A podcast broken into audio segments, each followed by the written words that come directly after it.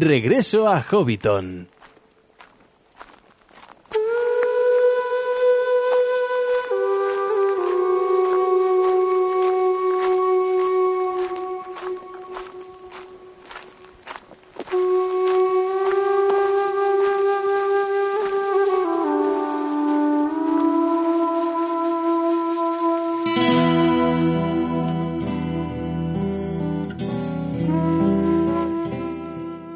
Saludos amigos hobbits y pueblos libres de la Tierra Media y bienvenidos a Regreso a Hobbiton, el podcast de la Sociedad Tolkien Española. Si estás escuchando este programa en el momento en que lo hemos subido, seguramente tú también estarás encerrado en casa, o como mínimo estarás sufriendo las restricciones que nos ha traído un virus que ha venido para sacudir nuestras vidas cotidianas y ponernos al frente de una película de ciencia ficción.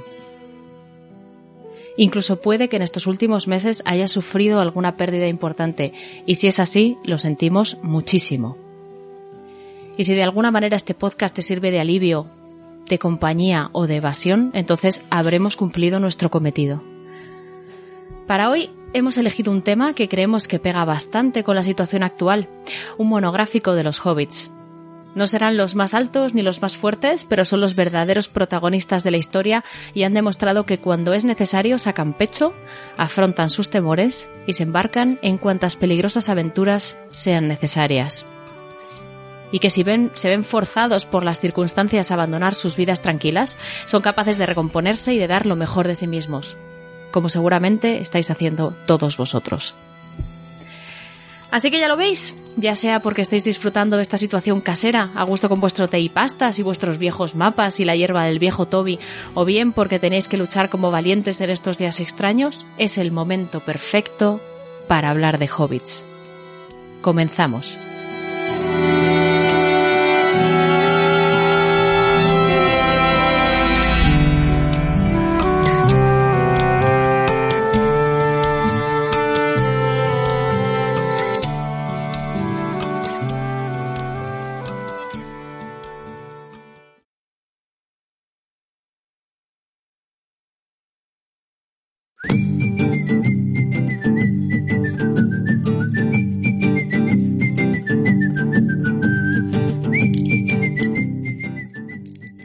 Comenzamos este programa de regreso a Hobbiton y como ya hemos anunciado en el editorial, se lo vamos a dedicar a los hobbits, así que estamos aquí en nuestro Smial, en nuestro agujero hobbit, y de aquí no nos vamos a mover porque vamos a hablar de este pueblo tan interesante y tan acogedor que ahora mismo, pues, mm, la verdad es que eh, nos viene fenomenal porque como además tenemos que estar en casa, pues oye, caseros, caseros somos. Y para acompañarme en esta aventura, a conocer a los hobbits, tengo por aquí eh, a mi compañera Erendis, a mi Sam, Hola Erendis, ¿qué tal?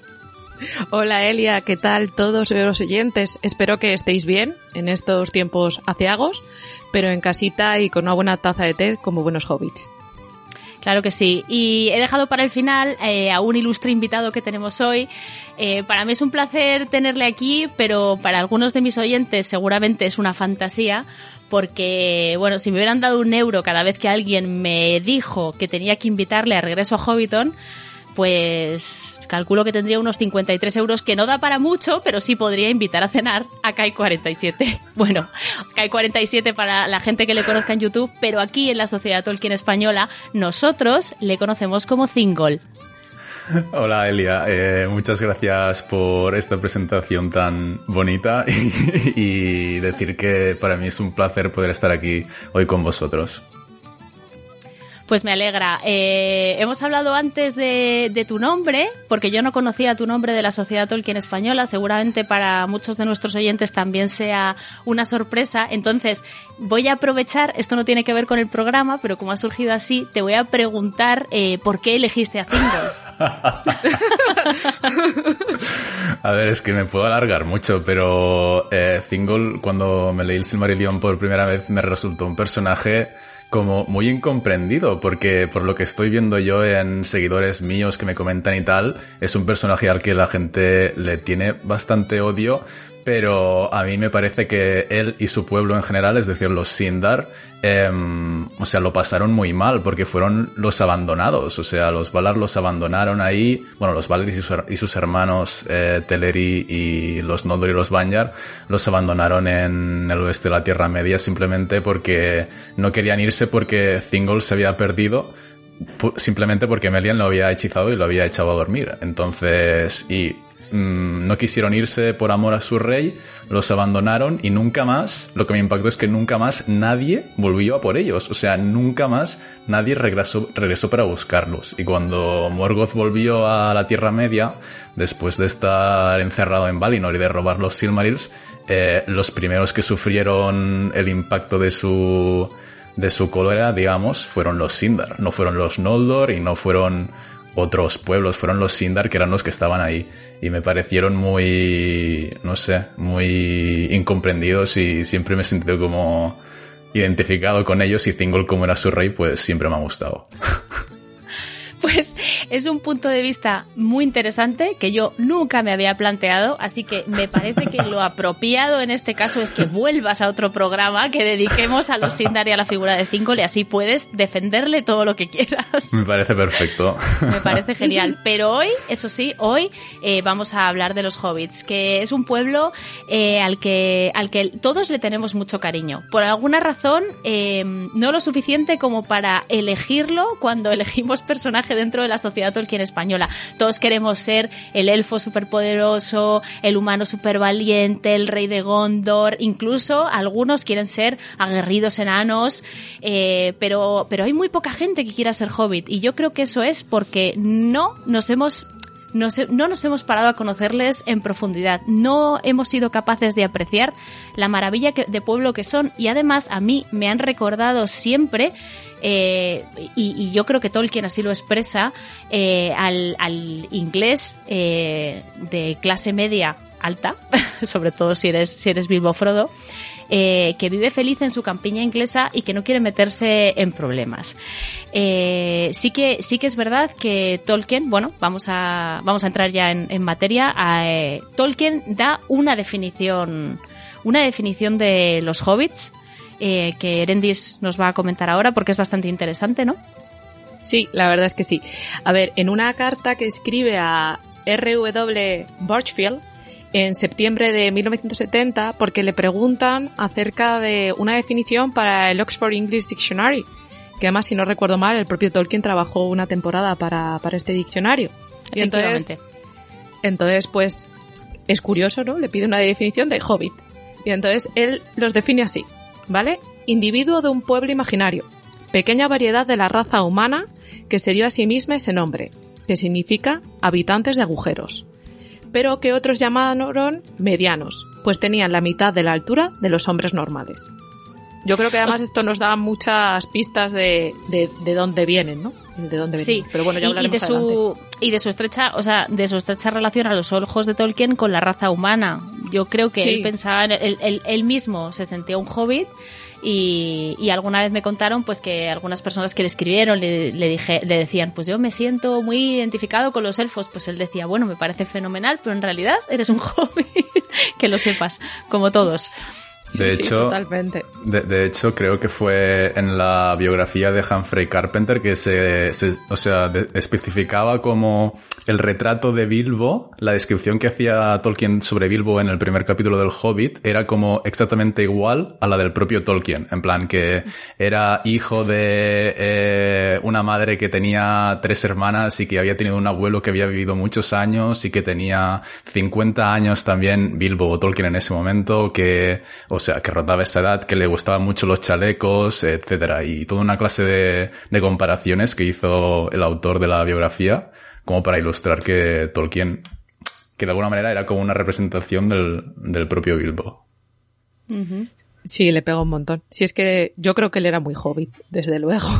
A ver, todas las, las fotos más famosas que tenemos de Tolkien eh, son pues de, de, ese estilo. O sea, sobre todo la de la de ese árbol con la pipa en la mano, sentado él en un árbol con su chaleco. O sea, a mí yo, yo le visualizo, ¿no?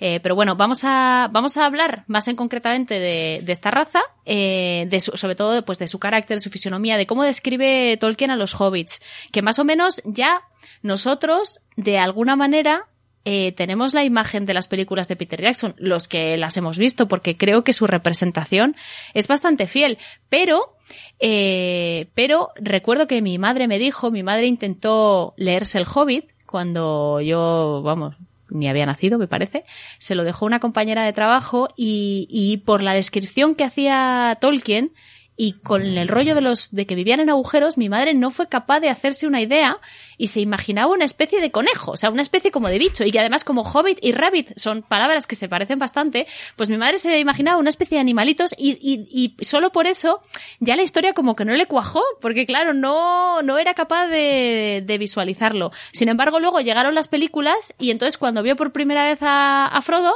dijo, ay, ahora sí me gusta, o sea, ahora sí podría habérmelo leído. Entonces, eh, es verdad que, que si no, que, que, el libro puede llegar a confundirte solo con la descripción, que es la siguiente, que nos la va a dar Erendis ahora mismo. Bueno, antes de nada decir que le diga, que le comentes a tu madre que lo que le ha pasado a ella es muy normal, porque tiene varias cartas en las que Tolkien comenta eso, que había gente que tenía problemas entre los hobbits porque les recordaba a rabbits. De hecho, tiene también, ya sabemos que Tolkien es muy, o sea, era, se dedicaba a las lenguas, era filólogo. Juega mucho con esas cosas de la filología y, y, tenía algo de, pero no era por los conejos, pero sí que lo comenta alguna vez que ha habido más gente que tiene problemas con eso. Así que dirá a tu madre que era lo más normal del mundo. Muy bien. Pero bueno, pues vamos para allá. Eh, fí físicamente, eh, Tolkien los describe como menos corpulentos que un enano y algo más bajitos, aunque no mucho, ¿vale? O sea, son más pequeñines, pero por, porque son poco corpulentos.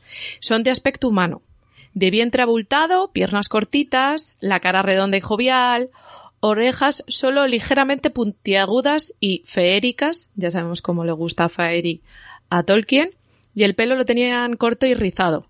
Bilbo en concreto lo tiene de color castaño, porque esta es una definición, o sea, una de las mejores descripciones que tenemos de Tolkien de los hobbits es de Bilbo, esta viene sobre todo, mucho de lo que hemos sacado aquí es de las cartas. Y bueno, de estatura solían medir entre dos pies, que es como 0,05 metros o algo así. es que la de pasar de pies a metros a mí me cuesta mucho. No sé el resto. Y luego, o podían llegar hasta los cuatro pies, que ya es como un metro y eh, con veinte, ¿vale? Un metro y pico. Un metro veinte, o sea, lo que viene sí. siendo un niño. Sí. Sí, ya lo dicen mucho, son niños a, nuestro, a vuestros ojos. Pues, sí, pues eso. eso es. y luego, bueno, pues como muchos sabréis y recordaréis, tienen los pies duros y, y peludos, con pelito castaño, del tobillo para abajo. Y esto es lo que hace que no les haga falta y casi les moleste llevar zapatos, porque como uh -huh. tenían los pies así duros y peludos, pues tampoco, tampoco era plan de enfundarlos en nada. Yo pues... eh, añadiría un par de cosas. Cuéntanos. La, pri la primera que eh, Toro Bramador Tuk, el famoso porque en la anécdota esa de, de Gandalf en, en, El Hobbit, en las películas, que mató al rey de los orcos y al mismo tiempo inventó el golf, eh, medía dos, hay cuatro pies, coma cinco. Eso es lo que nos dice en el libro del Hobbit. Y luego también que el hecho de que los hobbits eh, tuvieran los pies estos que todos conocemos con el cabello que les salía y que fueran las suelas suficientemente duras como para no llevar zapatos no implica que nunca llevaran calzado. Es decir, Tolkien, eh, cuando describe, por ejemplo, dice que el oficio de los zapateros era el menos usado, pero no dice que fuera que no fuera nunca usado. Es decir, sí que de vez en cuando usaban zapatos. En concreto, en creo que es el prólogo del Señor de los, del Señor de los Anillos, se especifica que eh, cuando en los días de barro había una clase de hobbits que sí que llevaban botas de enano para esos días concreto. Es decir, que, o sea, que andaban sin calzado, pero que de vez en cuando, en algún caso concreto o por alguna característica particular, sí que podían llevar calzado. Tiene bastante sentido. A mí tampoco me gustaría mancharme los pies así. Una cosa es que esté solo sequito y otra cosa el fango ya es más incómodo. Esto está muy bien que lo hayamos contado porque nuestra canción de cabecera del programa se llama El Hobbit con botas. ¿Vale? Es del grupo Innerlands. Entonces, eh, esta canción la escribieron porque eh, Innerlands, que tiene mucha relación con la sociedad Tolkien española, y desde aquí les doy las gracias y les mando un beso, eh, en uno de sus conciertos había escrito una canción y entonces estaba contando un poco, o sea, está poniendo en contexto al público y el cantante dijo, y entonces el joven llegó a su casa, se quitó las botas y todo el público, ¡ah! ¿Pero qué dices? Los hobbits no llevan botas. Y casi se lo comen, ¿no? Y, y entonces le hizo tanta gracia que escribió esta canción que se llamaba El Hobbit con botas.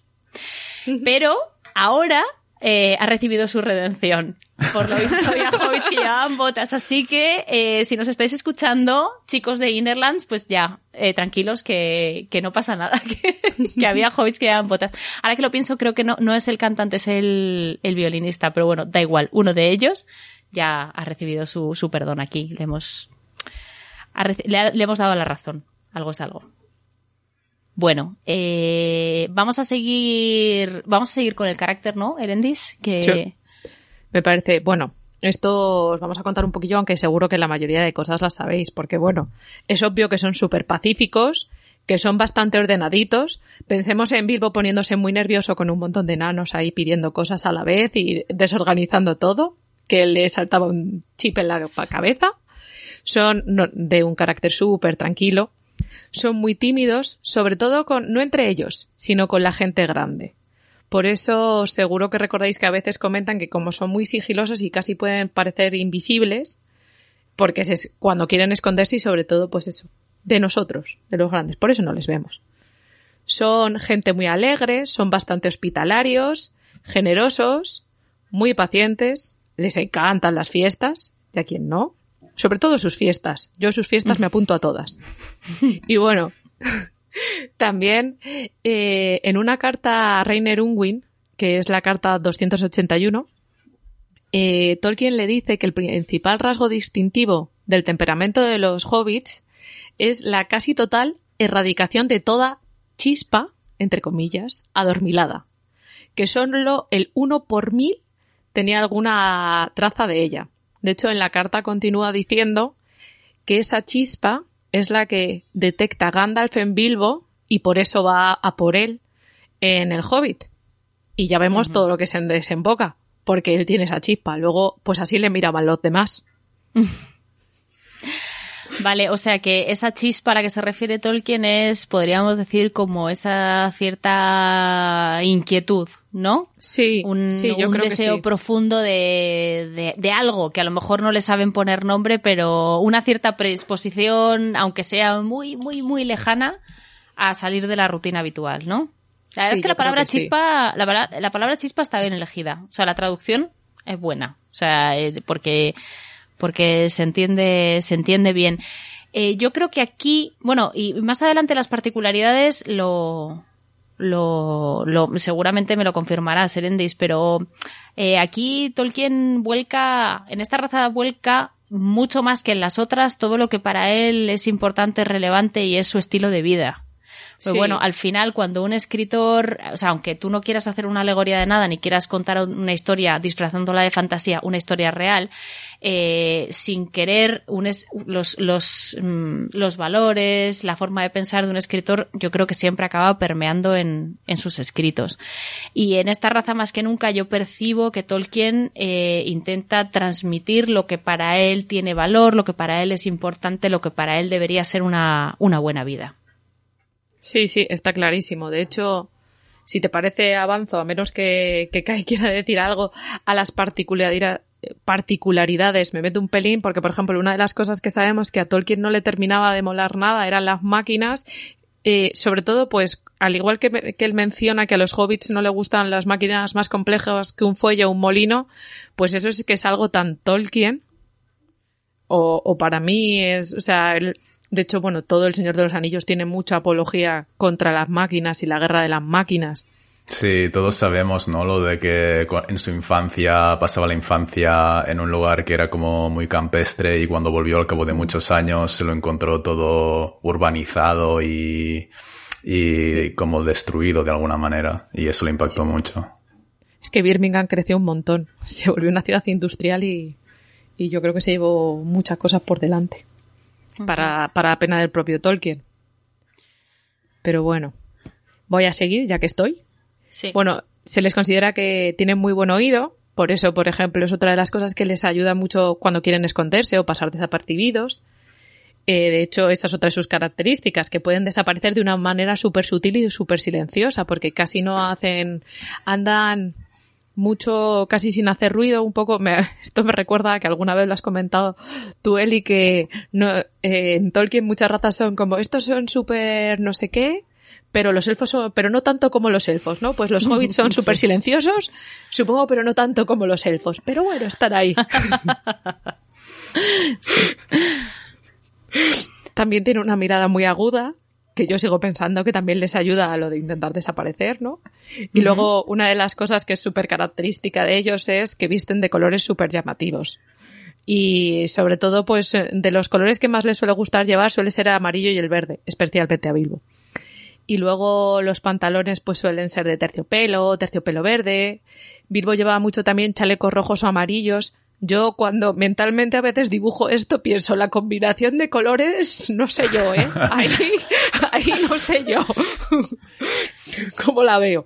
Pero bueno, Además, es raro porque, porque siendo personas tímidas que desaparecen y se funden con la naturaleza, uno pensaría que van siempre de pardo, de verde, de marrón, ¿sabes? De esos colores. Y claro, desaparecer con un chaleco amarillo es muy, es muy difícil. complicado. Supongo que hay muchos tonos de amarillo. O sea, a lo mejor si es un amarillo súper apagado. O sea, pero si dice colores verano. llamativos, si dice colores llamativos, son colores llamativos. O sea, yo me imagino un amarillo amarillo. O sea, una cosa. Y es que cuando, cuando se habla de, de- de desaparecer entiendo más que se refiere a, a, a nivel de sonido, porque se compara, cuando da esta descripción, se compara con nosotros, con la gente grande, ¿no? Con lo que serían los hombres, que eh, dice que son como estúpidos, que avanzan y se les oye a una milla de distancia por el, por el bosque, ¿no? Y que en cambio los hobbits, al estar como mucho más en contacto con la naturaleza, pues no, son capaces de, de poder moverse a través de eh, la naturaleza sin ningún, o sea, sin hacer todo este ruido que nosotros haríamos de manera inconsciente. Ya. Y bueno, mira, lo que sí que ayuda un poco es que las chaquetas eran como, pues lo que decíamos, verde castaño, que es un poco más disimulado. También, y luego pues los botoncitos, pues o de oro o de bronce, así metálicos también, para que brillen al sol.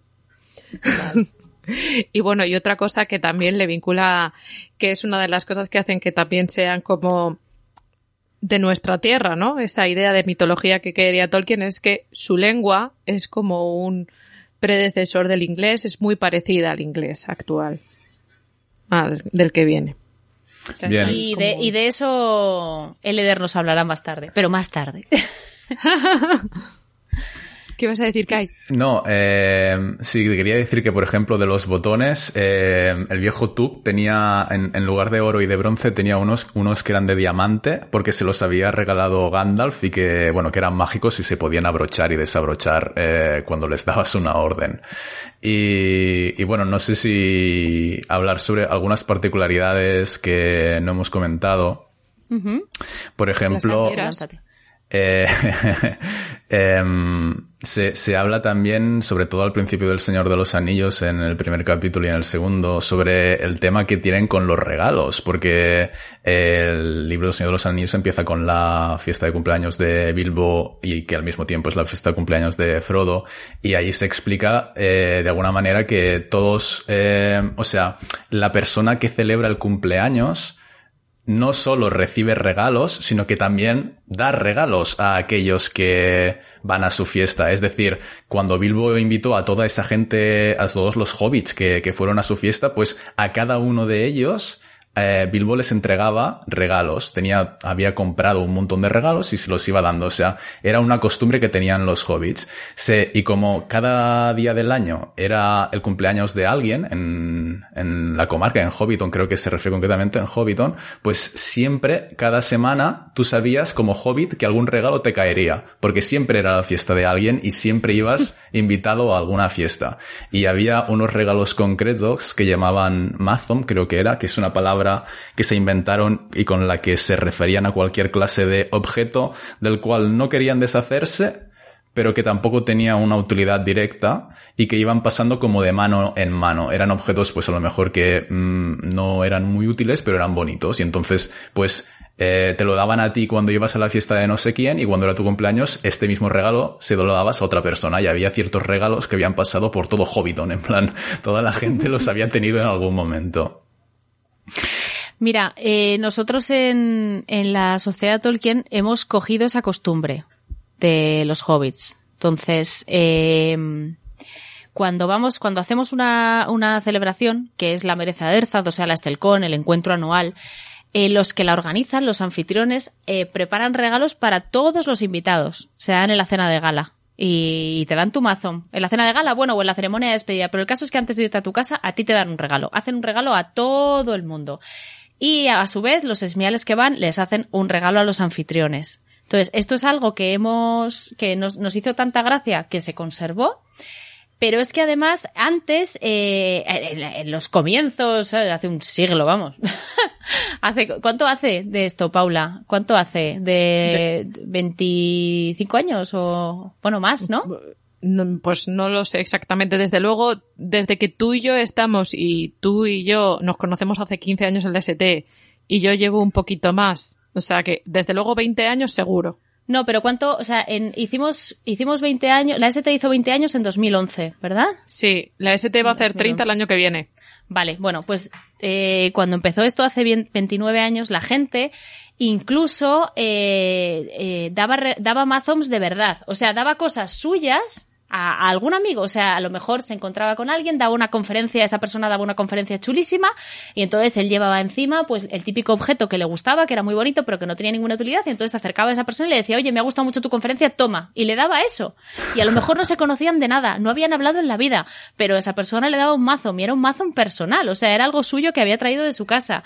Y me parece de las cosas más bonitas que nos hemos traído de la obra de Tolkien. De las más bonitas es lo- el, el tema de los mazoms. Es, es maravilloso, es una sí. cosa súper cuca. Precisamente una de las cualidades de los hobbits, como hemos comentado antes, es que eran muy generosos. Entonces, Sí, sí, sí, sí, sí. Bueno, también quería comentar eh, sobre particularidades que tenían Sí.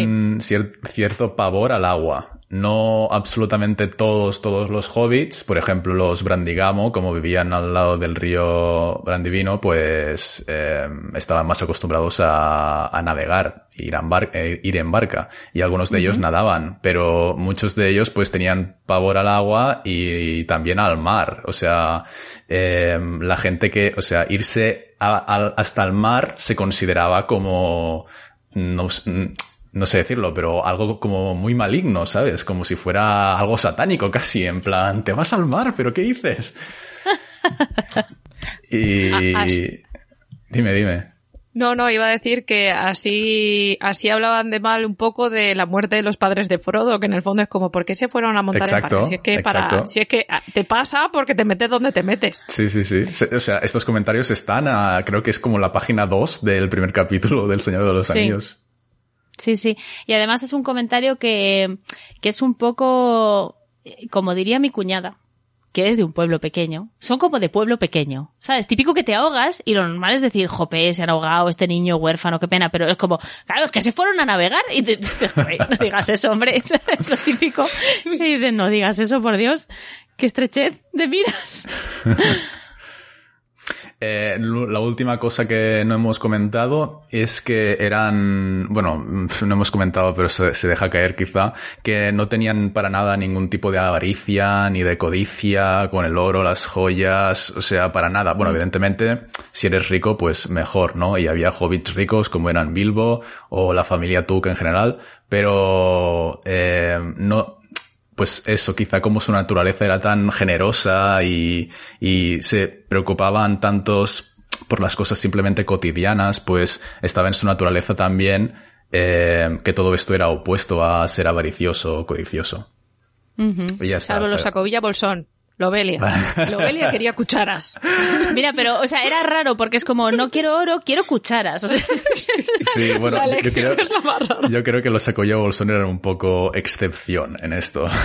Sí, Sí, sí, sí, siempre sí. tiene que haber una excepción que cumpla la regla. Pero es que siempre me ha hecho muchísima gracia Lobelia entre las cucharas, el paraguas y que luego al final es un personaje que se redime, ¿sabes? Sí, sí, sí. y todo el que le da un buen da- final. Luego el Pero- final a mí me entristece el final que tiene, pero bueno. sí, Sí, la verdad sí, es que da sí. penita. Pero siempre me hace gracia las cucharas. De hecho, una vez hicimos un rol, no sé si te acuerdas, Eli, que era de hobbits y a mí me tocó ser ladrona y yo me dediqué a robar cucharas. Porque dije, yo tengo que ser Lobelia, por favor. Eh, y recuerdo algún evento donde, una donde alguna persona fue disfrazada de Lobelia y se cosió unas cucharillas al paraguas. Llevaba una especie de paraguas, como una sombrillita, y se cosió unas cucharillas al, al paraguas. Me pareció súper chulo. Si es que, madre mía, la chorrada que nos ha dado tiempo a hacer. Entre- en, casi en casi 30 años. Muy Muchas. bien. Eh, yo creo que ya nos podemos meter, ya que tenemos una, una cierta imagen de los hobbits, nos hemos podido hacer una composición de lugar, ya les hemos visualizado, yo creo que es el momento de meternos un poco en el origen de las hobbits y, y en su historia. Por lo que hace al origen de los hobbits, eh, está, está un poco confuso. O sea, así como a mí particularmente me gusta, algo que me gusta mucho de la Tierra Media es que todo tiene su explicación, digamos. O sea, que todo se explica la historia de todas las razas o eh, todos los pueblos y, y, y todo, ¿no? Todo, todo tiene su origen. En cambio, los hobbits es algo que es eh, el origen de los hobbits es de lo más eh, escondido, podríamos decir, que, que hay en toda la Tierra Media, porque así como elfos, hombres, eh, etcétera, incluso orcos tienen un origen más o menos claro, sobre los eh, hobbits no, no se especifica en ningún momento y simplemente aparecen en las crónicas a mediados de la tercera edad y te, te los ponen ahí y claro, hemos leído todo el Silmarillion y, todo lo que sería también de la segunda edad en los apéndices y no sabemos nada de ellos. Pues eh, según la carta 131 y también se menciona en el prólogo del Señor de los Anillos, los, ay, los, perdón, los hobbits están eh, emparentados con la raza de los hombres, o sea, con los humanos. Eh, eso se mm, puede demostrar porque, por ejemplo, unos se llamaban gente grande y los otros se llamaban gente pequeña, o porque habían podido convivir juntos en Brie durante, no sé si fueron más de, o sea, 1700 años o alguna barbaridad así, o sea, convivieron muchísimo tiempo en un mismo sitio ambas razas. Y la- que la convivencia pudiera em, ir también se debía a eso, básicamente, a que ambas razas tenían un origen común. Sin embargo, no se nos explica eh, por qué, o sea, cuál fue, en qué momento los hobbits se dividieron de los hombres y o bien, pues no sé, encogieron o bien los hombres se alzaron más. Eh, y, y por qué cambió su carácter. O sea, no, eso no lo sabemos, no se nos explica, pero sí sabemos por estas dos fuentes, que son la carta 131 y se menciona brevemente también en el prólogo del Señor de los Anillos, que ambas em, razas tenían el mismo origen. Entonces, eh, la primera mención que, bueno, básicamente la historia de los hobbits se puede recopilar eh, siguiendo dos fuentes que son más o menos el prólogo del Señor de los Anillos y el apéndice B del Señor de los Anillos, la cuenta de los años. Em, la primera vez que aparecen en las crónicas es en el 1050, la tercera edad, cuando los pelosos, es decir, bueno, eh, los hobbits se dividían en tres eh, ramas, que eran los pelosos, los fuertes y los salvos, pues un grupo de pelosos eh, pasaron de los valles de Anduin, que es donde se localizaban en ese momento, cruzaron las montañas nubladas hacia el oeste y llegaron a Eriador. No queda muy claro por qué hubo esta o sea, por qué hubo este movimiento de, de los pelosos, pero Tolkien nos da dos posibles motivos que tal vez fueran los dos, tal vez fuera solo uno. El primero es que en esa región, que era los Valles de Anduin, los hobbits, eh, ahí, los hombres, perdón, se estaban multiplicando mucho y por tanto los hobbits estaban perdiendo espacio y porque Sauron, el nigromante, eh, su sombra estaba alzando al sur del Bosque Negro, que en ese momento creo que aún era eh, el Bosque Verde el Grande, y, y, entonces, debido a, pues debido a, a, a, su sombra, la sombra del nigromante, los hobbits empezaron a, a moverse hacia el oeste. Sí, sí que era todavía el bosque verde, según, según lo que tengo ya anotado, sí que era todavía el bosque verde. Bien. Y creo, no sé si has dicho la fecha, tienes la fecha, porque yo tengo apuntado que fue como en torno al 1300 de la tercera edad. Pues en el 1300 lo que nos dice la cuenta de los años es que eh, los hobbits emigran hacia el oeste, muchos se sienten en Bri, pero yo lo que estoy entendiendo aquí es que se, o sea, que emigran desde el oeste de las, entre, entre las montañas nubladas y Bri, se mueven hacia Bri, es decir, se mueven hacia el oeste los que ya estaban en Eriador. ¿Por qué? O sea, esto se explica porque en el prólogo del Señor de los Anillos, que lo tengo aquí delante, y leo textualmente, no se sabe con certeza por qué emprendieron más tarde el arduo y peligroso cruce de las montañas y entraron en Eriador. Los relatos hobbits hablan de la multiplicación de los hombres en la tierra y de una sombra que cayó sobre la floresta y la oscureció, por lo que fue llamada desde entonces el Bosque Negro. Es decir, en, el, prólogo del Señor de los Anillos se, se, da esa, esa explicación a pesar de que luego en el 1300 coincidiera que eh, Además de eso, las criaturas malignas empezaron a multiplicarse y los hobbits volvieran a emigrar desde el, digamos, el este de Eriador hacia el oeste y quedándose en Bri. Vale, tras eso, em, los hobbits, es decir, se dividían, como hemos dicho antes, en tres eh, ramas, que eran los pelosos, los fuertes y los salvos, y cada uno de ellos cruzó las montañas em, cuando quisieron, es decir, no lo hicieron todos al mismo tiempo. Eh, como hemos comentado, pues en el 1300 llegaron a Bri y en Bri, si no recuerdo mal, estaban tanto los albos como los eh, pelosos, pero los fuertes, en cambio, se mudaron algunos a, a, Dunlan, que son las tierras brunas, y algunos otros al Ángulo, que es eh, la tierra que queda al norte de Rivendell.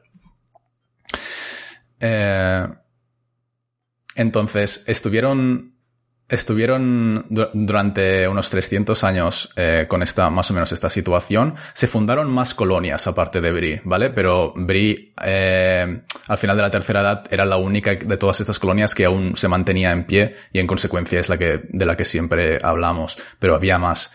Entonces, eh, en el año 1601 de la tercera edad, es decir, 300 años después, dos hermanos hobbits que eran de la rama de los salvos, que se llamaban Marcho y Blanco, eh, hacia las tierras que más tarde serían eh, conocidas como la comarca y el rey Argeleb II de Arthedain fue quien les cedió esa tierra. Esa tierra formaba parte de lo que entonces era el reino de Arnor, pero se la cedió solo a cambio de que conservaran eh, los caminos y los puentes y de que reconocieran la autoridad del de, rey de Arnor que hubiera en ese momento y los hobbits aceptaron a pesar de que en realidad mmm, prácticamente nunca llegaron a inmiscuirse o a tener relación con, con los asuntos del reino de Arnor. Eran bastante independientes, pero bueno, mientras no se les molestara, Sí, básicamente. Entonces, al cabo de un tiempo, eh, los, eh, los hobbits de la rama de los fuertes que estaban en las tierras brunas viajaron, o sea, al cabo de 30 años viajaron de nuevo a, o sea, viajaron a la comarca y se instalaron allí, mientras que los otros fuertes que habían cruzado las montañas y estaban al norte de Rivendell ahora volvieron a cruzar las montañas y volvieron a instalarse en, en los valles de Anduin, cerca de los campos gladios, y de estos hobbits, de esta rama de los fuertes, es de donde descendía, de donde descendían Smigol y Digol. Ah, vale. Ok. Eh, entonces fue cuando, cuando los hobbits se instalaron en la comarca, fue cuando eh, adoptaron mm, el calendario de los Dunedain adaptado un poco a, a su, a su modo, digamos, y con algunas de sus palabras, pero adoptaron su calendario, el cual a su vez estaba adaptado de los elfos.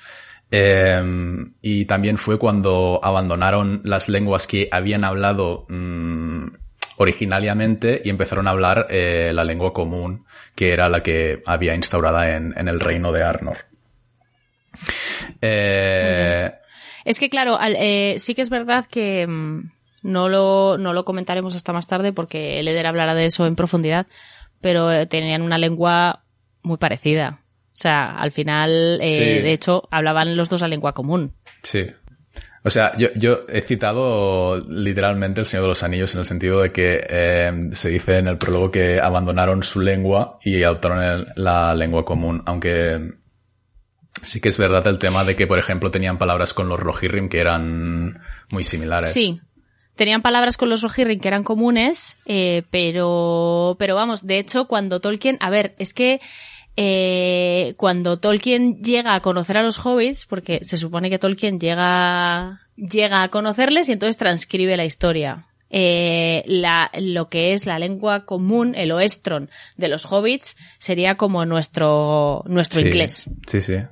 Entonces, eh, aunque es verdad que ellos tienen su, bueno, es que no, no quiero entrar porque luego, luego es verdad que Leder nos va a contar más, pero que vamos, que básicamente eh, todo lo que conocemos de, o sea, para nosotros los hobbits hablan oestron, hablan la lengua común. Antes tenían otra lengua, pero pf, es que ya eh, yo, yo no sé si la usarían en su casa, o sea, ni siquiera, o sea, ni siquiera es una lengua que se mencione mucho. O sea, por ejemplo, cuando te vas a la historia de la isla de Númenor, ellos tienen el audunaico y hablan también élfico y usan las dos cosas y tienen nombres en los dos, eh, en las dos lenguas y se usan de, de manera simultánea.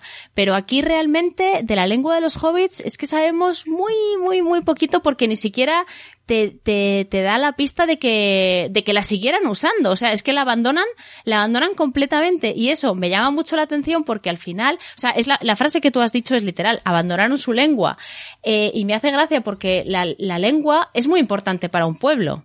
O sea, quiero decir, al final, parte de su historia eh, se ha, se ha, mm, eh, o sea, la, la lengua es parte de su historia y está muy relacionada con la historia de la raza. Entonces me, me impresiona que les diese, o sea, que, que, que la abandonasen directamente y, y se pusiesen a hablar a Westron y les diese, o sea, da una sensación esa frase de que les dio exactamente igual. Y es curioso porque de todos los pueblos de la Tierra Media, este es el único al que le pasa eso. Sea, los demás están muy aferrados a su lengua. Y esto, sin embargo, o sea, me da la sensación de que los hobbits fluían con la vida, ¿sabes? O sea, era gente, pues, o sea, e- el carácter ese que hemos descrito antes, en plan, bueno, pues, da igual, ¿sabes? Da, da igual, estoy bien, no, no pasa nada. No le dan, es como que parece que no le dan ninguna importancia. Y es llamativo para mí. Supongo que es que, como no se aferran mucho a las cosas, lo que decía antes, Kai, que no, no son avariciosos, no estás a- entonces si no te aferras tanto a las cosas y le das importancia a las cosas pequeñas y no a esas cosas magníficas y esas cosas tan grandes, eh, pues te cuesta menos desprenderte, aunque sea de tu propia lengua, porque si al final te va a facilitar la vida, digamos, porque, pues yo qué sé, te va a permitir comunicarte con el que se supone que es el rey de la tierra en la que vives, que es donde estás siendo feliz. Por poner un ejemplo, pues igual te es más fácil. O sea, con esa filosofía suya, yo creo que es un poco lo que, lo que puede ser el motivo, que no lo sabremos nunca, pero que puede ser una de las opciones. También a mí sí que me llama mucho la atención, sobre todo viniendo de, Sí. de alguien como Tolkien, eh, por la importancia que él le da a las lenguas. Porque todo esto se ha creado por las lenguas. Entonces, que un Que también pueblo te deja digo atrás que esta es mi como, impresión. A lo mejor a otra gente le da una impresión completamente diferente. Kai, no sé si tú tienes, eh, si, si, si tú entiendes otra cosa.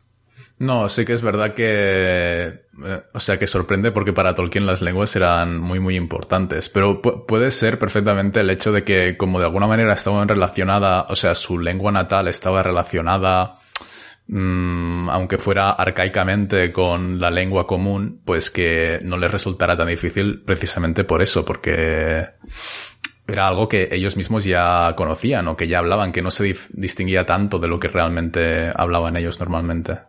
Muy bien. Bueno, pues entonces continuamos con la historia. Bien.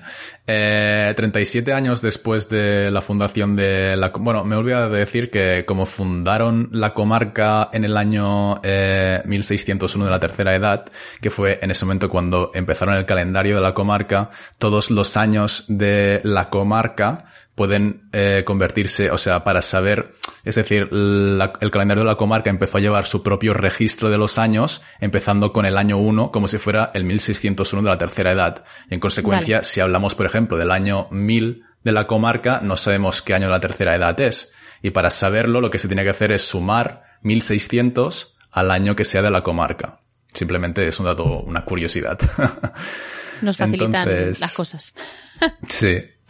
Entonces, eh, al cabo de 37 años de la fundación de la comarca, llegó la peste negra, o también conocida como la Gran Plaga o la Plaga Negra, bueno, en fin, tiene distintos nombres, y afectó mucho a los hobbits, pero pudieron recuperarse, igual que muchos otros pueblos que fueron afectados y también se recuperaron. Y nos encontramos con un periodo de prácticamente, bueno, mmm, no sé si 400 años prácticamente, en el cual no sabemos casi nada de los hobbits, simplemente que estuvieron en la comarca, hasta que en el 1974 de la tercera edad el reino de Arnor cayó. Y se, se dice en los registros de los hobbits que enviaron a unos cuantos arqueros para ayudar al rey de Arnor, pero este hecho nunca fue eh, conservado ni registrado en ninguno de los registros de Arnor y de los hombres en general. Así que es un poco un dato que tenían los hobbits y no sabemos si eso es verdad o si se lo inventaron para quedar bien. O sea,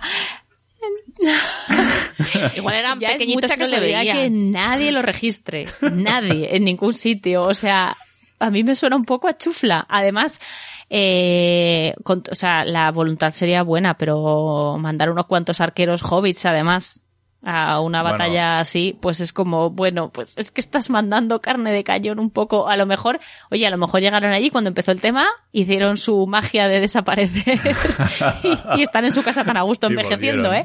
También te digo. Y ya está. Pero es raro, es raro que no. Es, es muy gracioso eso de. No, y nadie lo registró.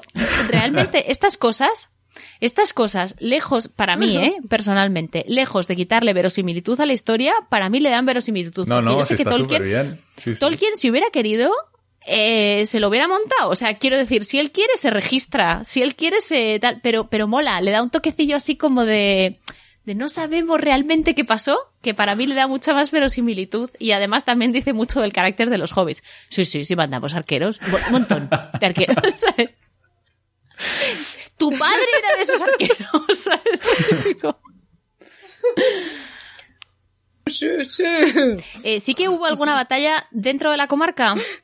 Sí, hubo una única batalla que, conozca- que conozcamos que fue en la que participó precisamente, antes hablaba de Toro Bramador Tuk, Gran Hobbit, eh, que fue en el año 1147 de la comarca, la batalla de los Campos Verdes, en la cual desbarató a una, em, a una, a una banda de orcos que llegaron en la cuaderna del norte, creo que fue.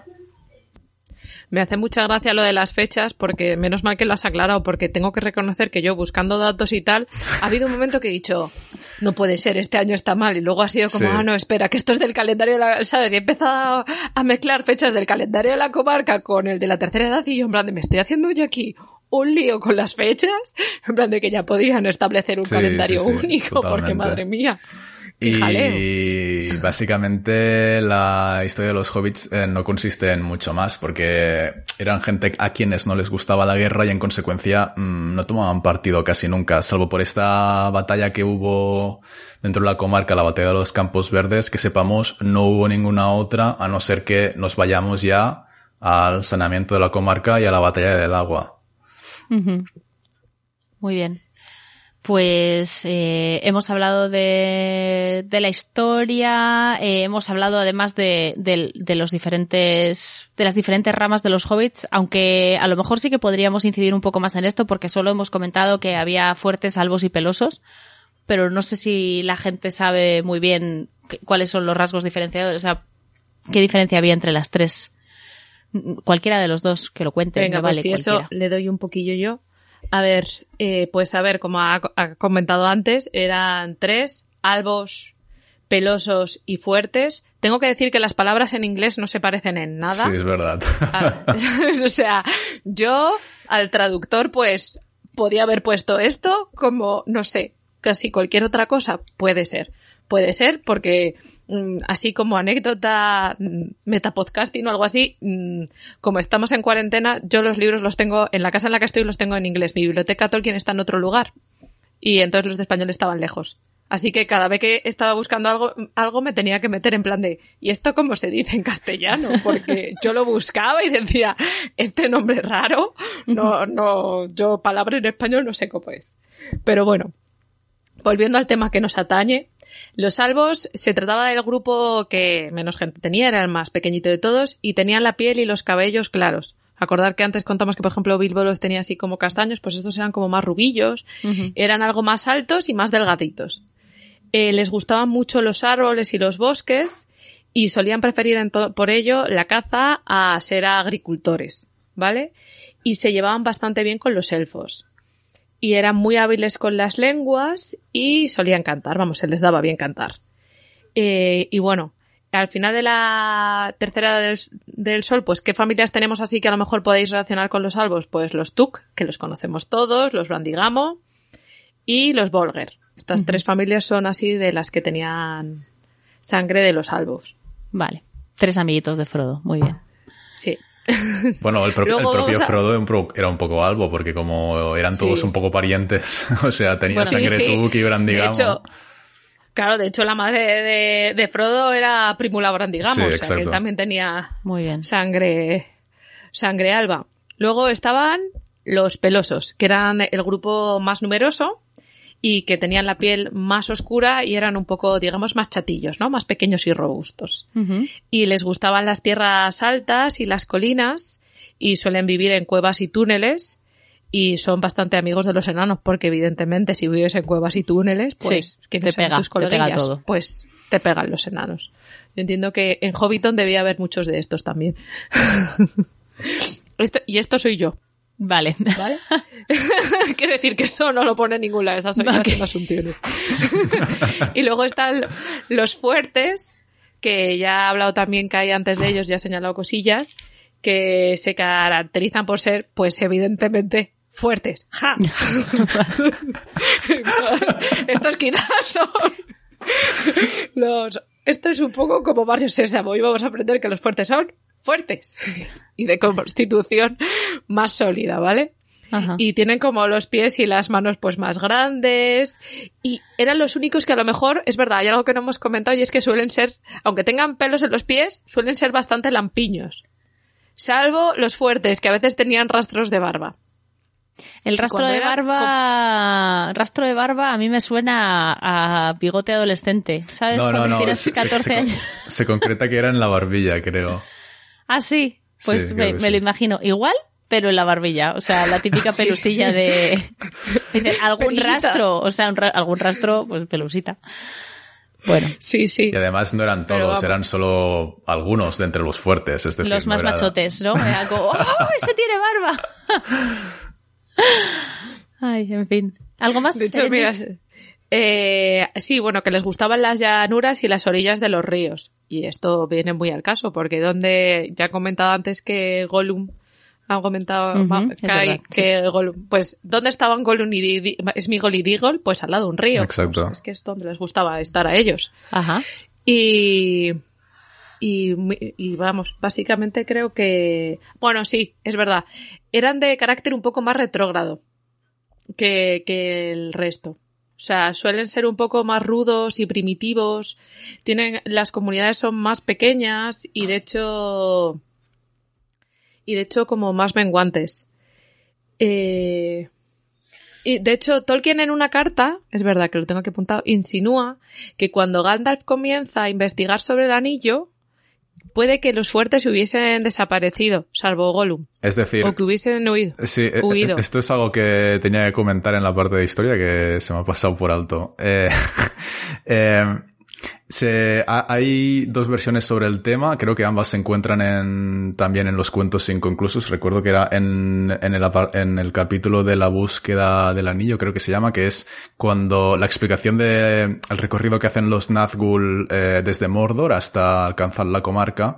Y en una de las versiones se especificaba que todos los fuertes que había eh, en la colonia esta que estaba en los Campos Gladios, de la cual eh, descendía también Smigol, estaban todos ya, se habían extinguido después de tantos años, porque entre lo que le sucedió a Smigol y el final de la tercera edad pasaron 400 o 500 años. Entonces, pues que en todo este tiempo se habían extinguido, o bien que aún quedaban unos pocos y que estos pocos fueron todos asesinados por los Nazgûl cuando pasaron por ahí buscando, en busca de la comarca, vaya. La verdad es que es, es eh, cuando Smigol piensa en su abuela, Sí. esos breves y lo poquísimo que sabemos sí te da la sensación de, de que son de que eso es una es una raza de hobbit más ruda más retrógrada más más difícil más difícil. O sea yo pensando en otros parientes o sea la, la relación que tienen Bil- Bilbo y Frodo no parece que fuera como la que tenía Smigol con su abuela. Y no la vemos nunca no pero por lo poco que se cuenta da la sensación de que es otra cosa. ¿sabes? Bueno, eh, habiendo terminado ya con esto, vamos a, vamos a hablar de algunos hobbies relevantes, aunque en realidad todos los conocemos. O sea, realmente vamos a hablar de, de los, de los hobbies del Señor de los Anillos, porque realmente a, a, los otros relevantes ya les hemos nombrado, el inventor del golf. Pero, pero, Bueno, no- nos falta también que no hemos comentado a eh, Tobold Corneta, el inventor de la hoja para fumar pipa. Sí, el inventor de la hoja de para fumar pipa. Sí. El que empezó a cultivarla. exacto. Ah, vale, Sí, vale. Sí, sí. Vale, vale. Bueno, claro, o sea, el claro, que dio el, con el esa variedad. inventor. Sí, sí, evidentemente no, no se inventó una planta ahí. El agricultor que Sería dio con la variedad perfecta de hierba para pipa, vale. Eso es. Exacto.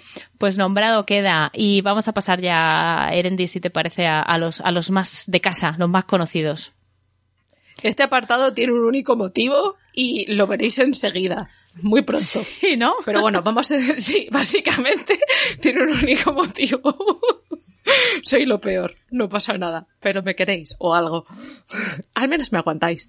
En fin, bueno, vamos a ir por orden cronológico, ¿no? Entonces, primero, pues vamos a hablar un poco de Bilbo, que, a ver, en, en gran medida no estaríamos aquí, probablemente si no fuese por Bilbo y sus aventuras en el Hobbit, porque en un agujero en el suelo vivió un Hobbit y ese Hobbit era Bilbo, que nació el 22 de septiembre del año 2890. Juraría que es de la tercera edad, tampoco lo puedo confirmar sí, sí. del todo porque seguro igual me he liado, sí es de la tercera sí, sí, edad, de la tercera edad.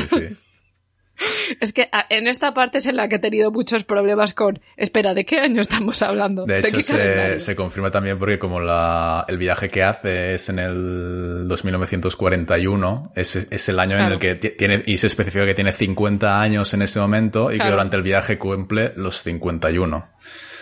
Cuando, Sí. cuando se encuentra en, en, en la ciudad del lago, creo que es. Ujú. Sí.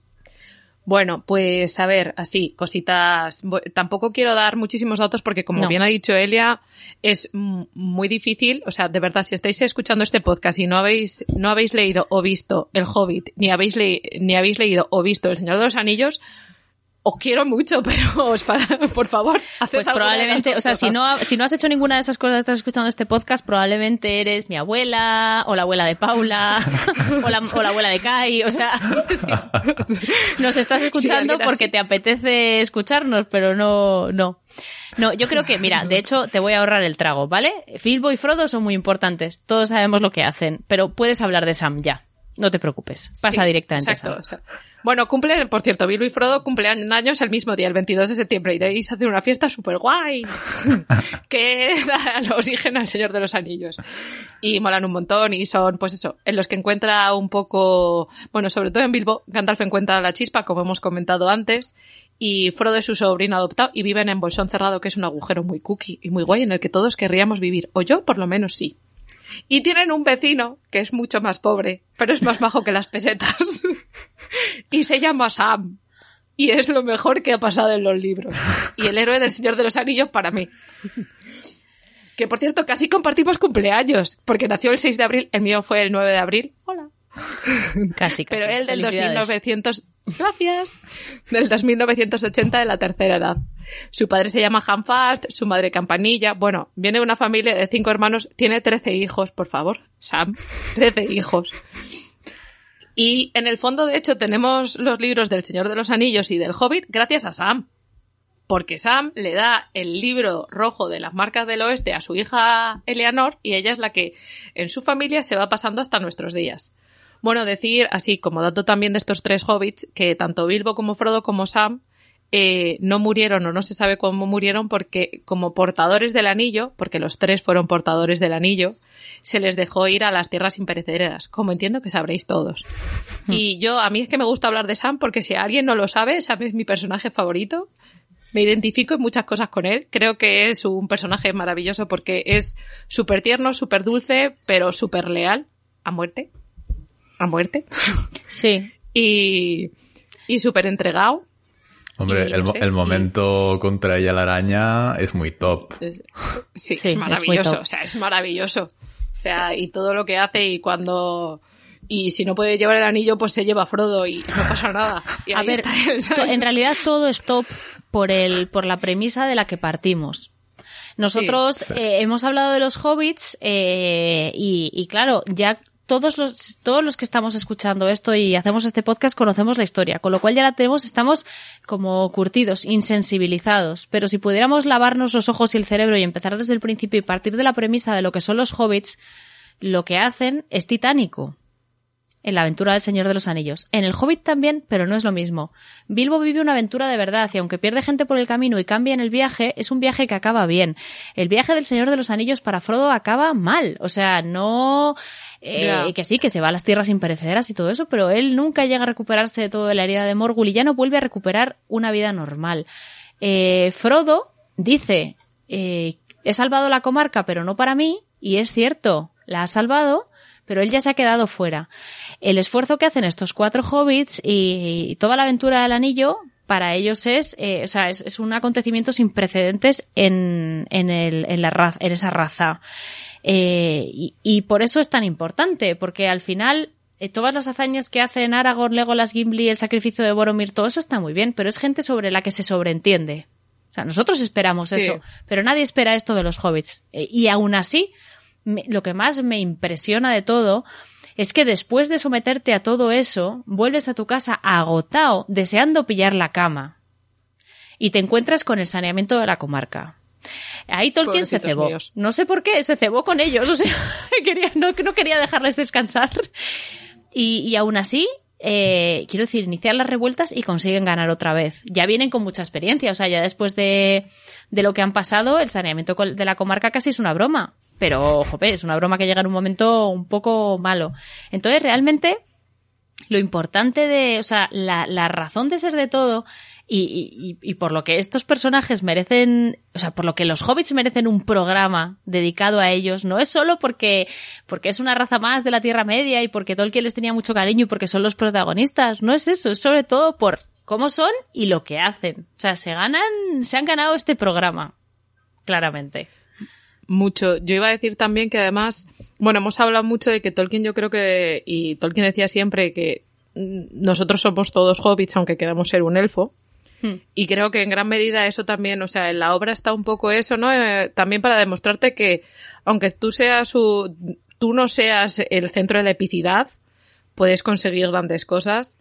Sam además también tiene, yo barro para casa, tiene, yo creo que otra de las cosas por las cuales sirve para identificarte con él es porque tiene esa mirada como tú cuando lees la primera vez de estar fascinado, porque él nunca ha salido de la comarca, entonces todo lo que ve fuera, todo es como, ¡Wala! Mira, hay elfos. ¡Qué fuerte! Anda, mira un enano. ¡Hala, qué fuerte! O sea, ¿estás ahí? Todo es como, ¡Wala! Como tú, cuando la primera vez que lees El Señor de los Anillos, que es todo como, estás descubriendo un mundo nuevo y es fascinante. Pues a Sam le fascina igual que a ti. Hmm. Sí. Además, eh, bueno, creo que alguna, como hemos hablado también del tema de Tolkien y la Primera Guerra Mundial, pues bueno, por si alguien no lo sabe, eh, muchas veces se ha dicho, y Tolkien lo reconocía en una carta, que Sam es el reflejo de, ese, de esos soldados rasos que estaban a su lado y que en el fondo dejaron la tierra, eh, vamos, o sea, que se dejaban la piel para, para en las batallas y que muchos cayeron y que eran súper fieles y súper leales. Y son, y, y ese reflejo, ese vestigio, o sea, hay muchos vestigios de la Primera Guerra Mundial en El Señor de los Anillos, pero Sam es, yo creo que uno de los más grandes símbolos de, de eso que vivió Tolkien, ¿no? Y creo que es un regalo muy bonito, un recuerdo muy bonito a todos esos soldados que no tenían nombre y que no, y que por desgracia murieron muy jóvenes, súper inocentes también, en, durante la Primera Guerra Mundial. Muy bien, Kai, no sé si quieres añadir algo más sobre estos hobbits o, quieres pasar directamente a, la comarca porque porque iba a mencionar también a Merry y a Pippin pero ya está ya sabemos, quiénes son Merry y Pippin y además eh, quiero decir tienen un lugar de o sea e, ellos no, no van a las tierras imperecederas pero les entierran junto a Aragorn. Entonces bueno pues más honor para un hobbit no, no puede haber. Eh, hemos hablado de su historia y de cómo son pero eh, sí que es verdad que queríamos dedicar un poquitín de tiempo a hablar de la comarca porque esto del territorio a veces también puede ser un poquito confuso. Kai, ilústranos. Bien, la comarca se dividía en cuatro cuadernas que se llamaban la cuaderna del norte, del sur, del este y del oeste. Y eh, estaba mm, dirigida, digamos, por un alcalde que se elegía cada siete años.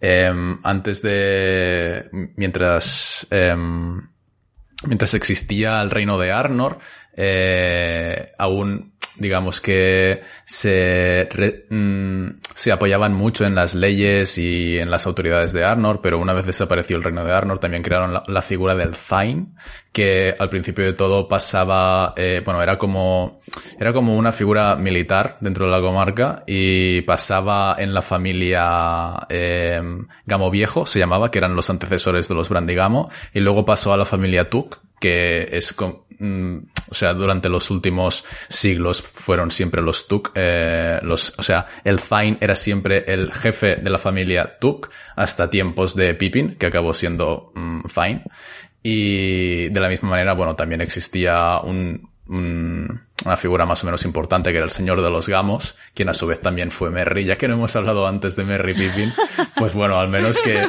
acabaron teniendo de los, de las tres posiciones más importantes en la comarca, que eran el Thain, el señor de los gamos y el alcalde, acabaron teniendo dos de ellas. Mientras que el alcalde acabó siendo eh, Sam, que no lo hemos dicho tampoco del pobre Sam, pero eh, acabó siendo alcalde creo que siete, en siete. veces consecutivas y cada vez eran siete años, o sea, en un montón de años eh, fue alcalde de la comarca.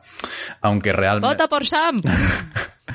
Aunque realmente la figura del alcalde tampoco, como los hobbits eran unas criaturas buenas, tampoco había realmente eh, mucho trabajo como alcalde, a no ser que, bueno, creo que se especifica que tenían que presidir los banquetes en las fiestas, pero un trabajo así, es decir, tampoco no supone mucho trabajo, imagino.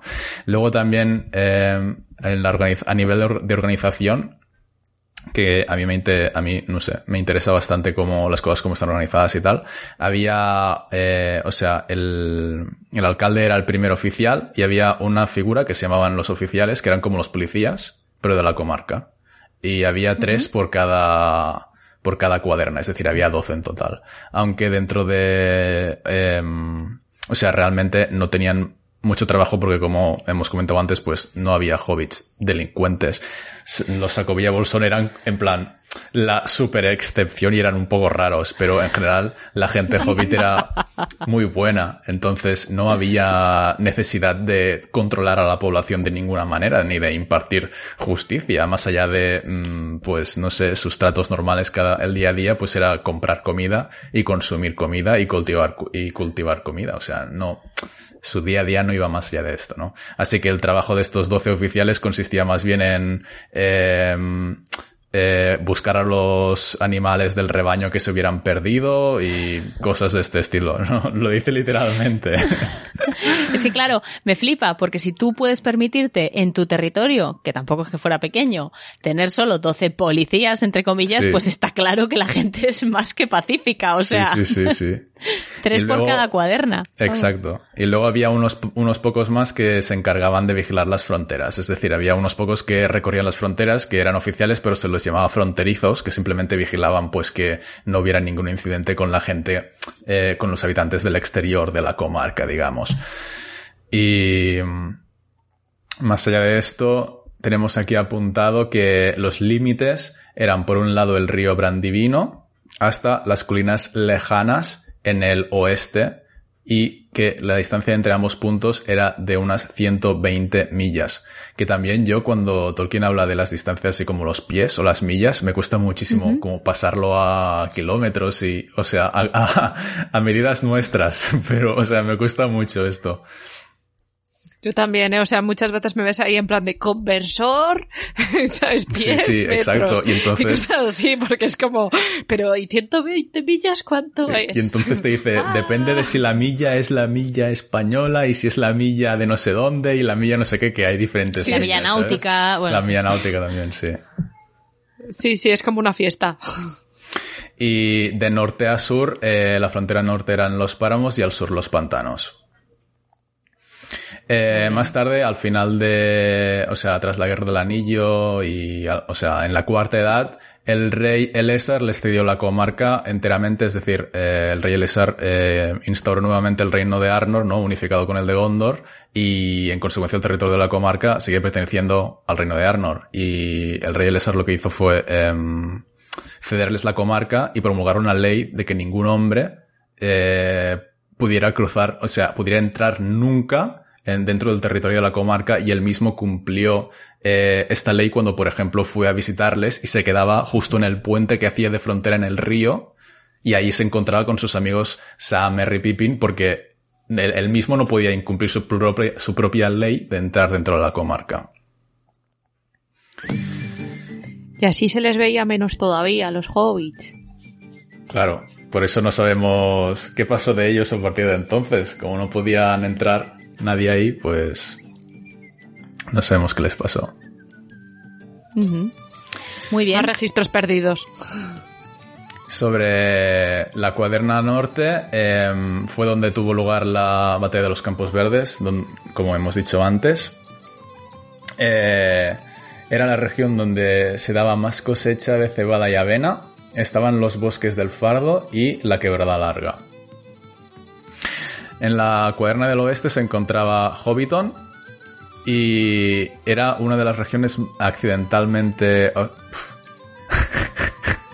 Era una de las regiones más accidentadas geográficamente, abundando las colinas. Y a pesar de ello, la existencia de numerosos caminos eh, hacía que estuviera bien comunicada. Algo que tampoco he dicho antes es que aparte de los oficiales también había el, em, trabajo más, el oficio más... em, más re- requerido era el de mensajeros, porque aunque no había muchos hobbits que supieran leer y escribir, los que sabían se pasaban el día escribiendo a sus, a sus amigos. Así que había un montón de mensajeros que estaban siempre corriendo todo el día arriba y abajo a lugares que eh, a pie solo estaban a una tarde o a una mañana y estaban ahí recorriendo con las respuestas y los mensajes continuamente. Claro, es que yo me imagino que, que los hobbits eh, bien posicionados, como Bilbo y Frodo, por ejemplo, pues tampoco tendrían mucho trabajo como tal. O sea, eran ricos y vivirían de sus tierras, pero tenían gente que se las cultivaba y se las cuidaba, con lo cual realmente, ¿qué vas a hacer? Es como, es como la, es como vivir en una época victoriana, pues básicamente te dedicas a la correspondencia. ¿Cómo te vas a enterar sino de las cosas que pasan, no? Sí, supongo, no lo sé. Bueno, Bilbo era especialmente aficionado a los mapas, Ay. si no recuerdo mal. Vale, pero Así eso no es un trabajo. Ya, no, no, se pasaba y pues no sé, recorría, recorría los caminos, los marcaba con tinta de colores y... Me lo imagino, ¿no? Yo es que me dedico a los mapas y todos. ah, o sea, y el que está ahí labrando la tierra en plan, ajá, fenomenal. Bueno. Eh, luego la cuaderna del este. En la cuaderna del este eh, se extendía el bosque cerrado y parte de las colinas verdes. Vale, y originalmente estaba bajo el control de la familia Gamo Viejo. E incluso después de que estos se, fudaran a- se, se mudaran a los Gamos, como hemos dicho antes, que pasaron a ser los... eh, o sea, la misma familia se cambió de nombre y se convirtieron en los Brandigamo. Eh, los habitantes de esta cuaderna, de la cuaderna este, siguieron a los Brandigamo más que Alzain y Alcalde, que eran las figuras autoritarias del lugar. Y por último, la Cuaderna del Sur era, era, bueno, era más conocida más que nada por el tema del tabaco, o sea, del, del cultivo de la hoja de tabaco. Había distintas, em, no marcas, no, no, está bien decir variedades. marcas, variedades, exacto, sí, había distintas variedades, la hoja, el viejo Toby, la hoja de Valle Largo y creo que había otra aún. Pues bueno, pues las de la Cuerna del Sur, eh, ahí es donde se empezaron a cultivar y aún después de 700 mm, años seguían siendo las más, eh, las de mayor calidad, digamos, las que se, las que se cultivaban en la Cuerna del Sur. Eh, y ya está, ¿no? estaría. Muy bien, pues con esto sí, hemos dado un repasillo por las tierras de los hobbits, que la verdad es que se las...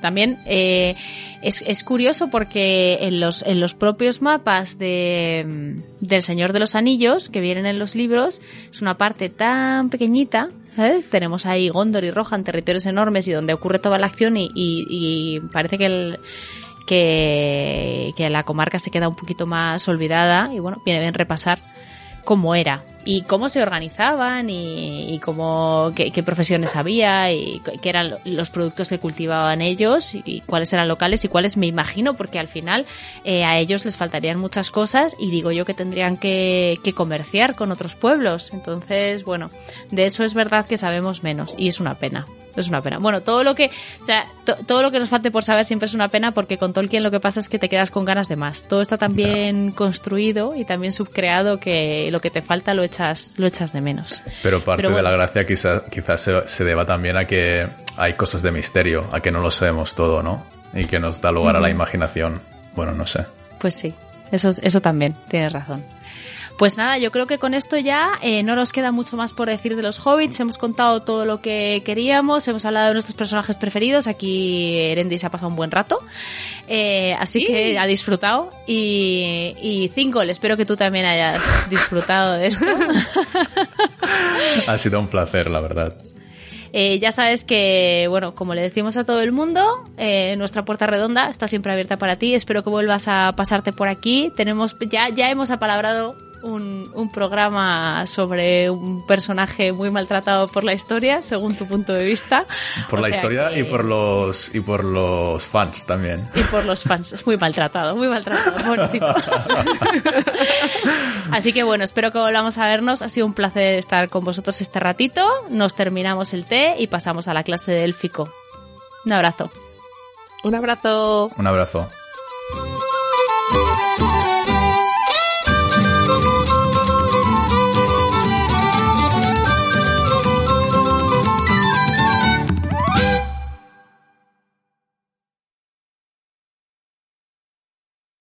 El en sí la lumeno mentilmo.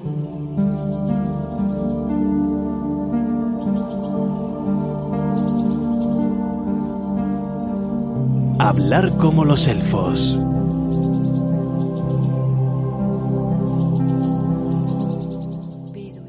Continuamos este programa de regreso a Hobbiton, más Hobbiton que nunca, porque nos hemos centrado en los verdaderos protagonistas del Señor de los Anillos, que son los hobbits. Y cómo no, ahora que nos toca nuestra clase de élfico, pues el profesor no ha tenido más remedio que adaptar la lección al tema de hoy. Buenos días, Eleder, ¿qué tal?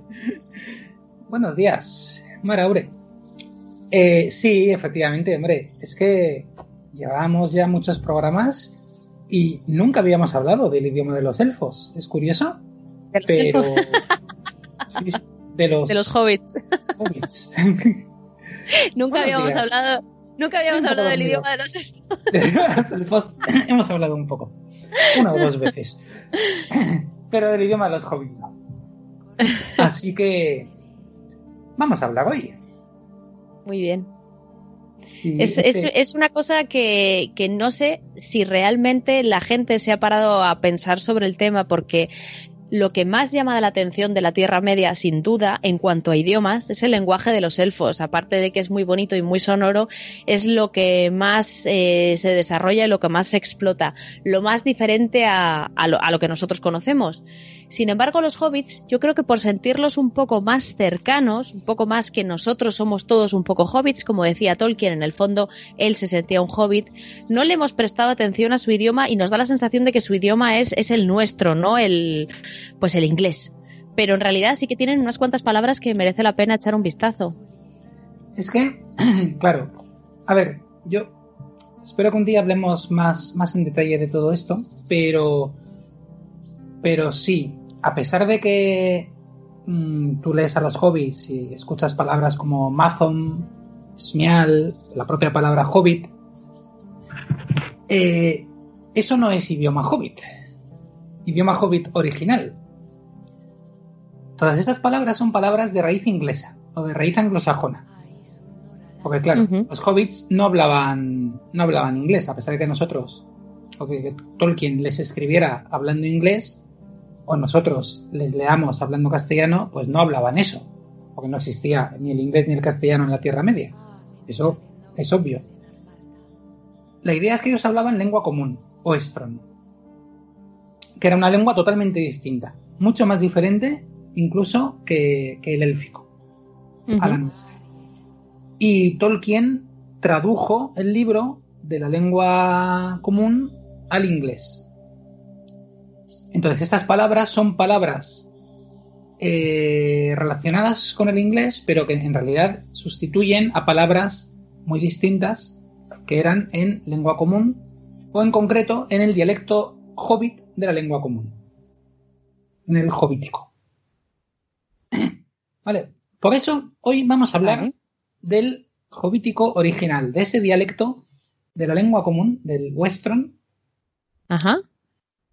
Eh, y vamos a comenzar mmm, comentando muy brevemente que la lengua común proviene de las antiguas lenguas de los hombres de la primera edad, eh, que se reunieron en el adunaico o numenoreano, y que después esa lengua, mmm, con muchas aportaciones de otros dialectos humanos, otras lenguas humanas y un poco del élfico también, se convierte en esta lengua, lengua común. Y que tampoco se llamaba Oestron ni Westron, pues eso también obviamente es inglés, se llamaba Aduni, que proviene de Adun, oeste, y que al final, igual que adunaico, etcétera, todo ello viene a significar la lengua del oeste, occidental. Y un dialecto del Aduni era el Kuduk, o sea, el Hobbit. Porque sí, Hobbit se decía Kuduk. Los hobbits a sí mismos se llamaban Kuduk. Y, por ejemplo, en la lengua original, Frodo Bolsón no se llamaba Frodo Bolsón, pero tampoco se llamaba Frodo Baggins, que es inglés. Se llamaba Maura Lavingui. Me suena haber oído eso de Maura alguna vez. Maura Lavingui fue famoso. Hemos tenido que haber hablado del tema en algún momento. O, en algún momento lo hemos podido mencionar, pero es que además, en un concurso de televisión en mm. España, no recuerdo qué concurso, si el boom o el de las bombas, como lo llamaba mi madre. Sí. O los que se caen, o cuál, no recuerdo cuál es, pero hace relativamente poco, una de las preguntas era, ¿cómo se llamaba en la lengua original de los hobbits Frodo Bolsón? es una pregunta muy pro. ¿En serio? ¿Pero super sí. pro? ¿Y la sacaron o no? No lo recuerdo, no lo recuerdo. Tenemos Ojo, que... tío, pues eso es como para. que eso, es como para eso es como para apuntarlo.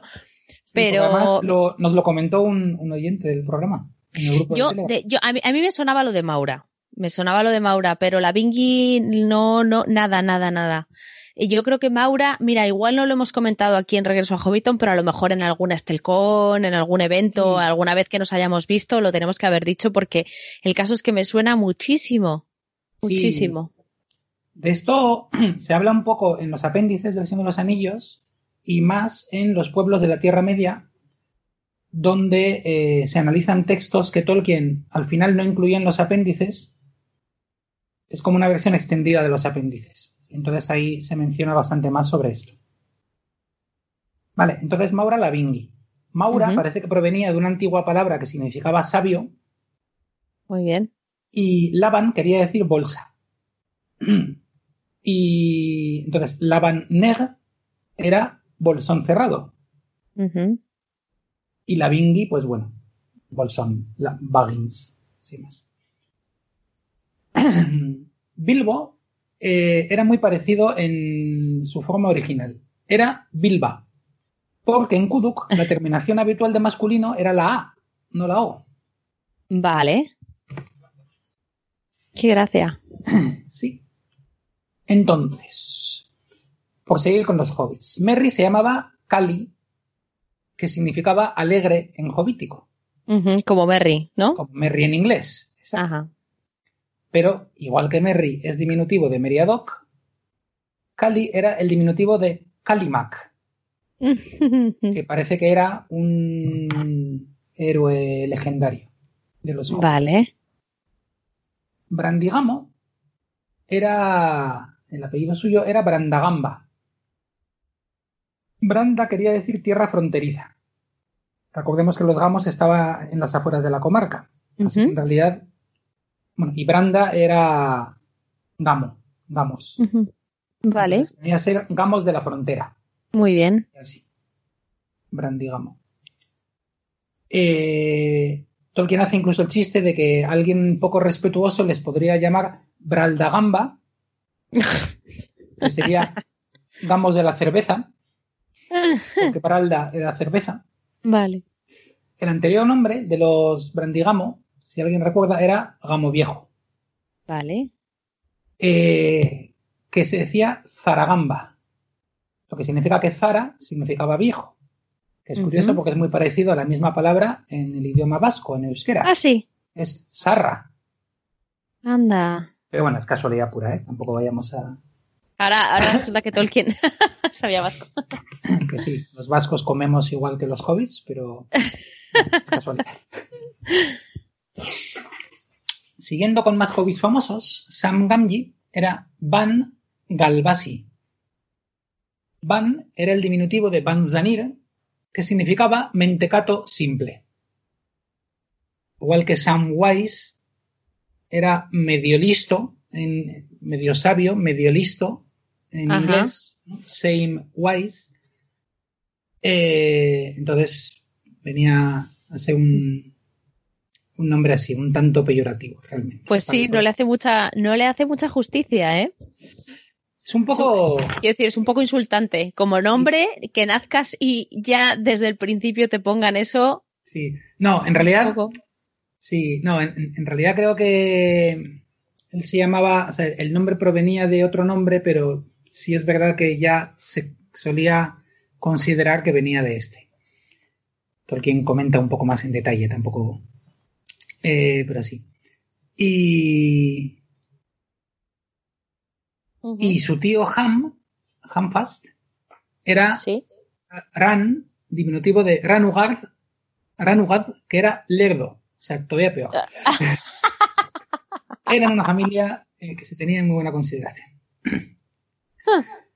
Su apellido Galvasi, lo que se traduciría como Gamji, derivaba de Galab, que, quiere, que quería decir juego. Bueno, Peregrin Tuk era Razanur Tuk. El Tuk Tolkien lo dejó sin traducir y sin cambiar.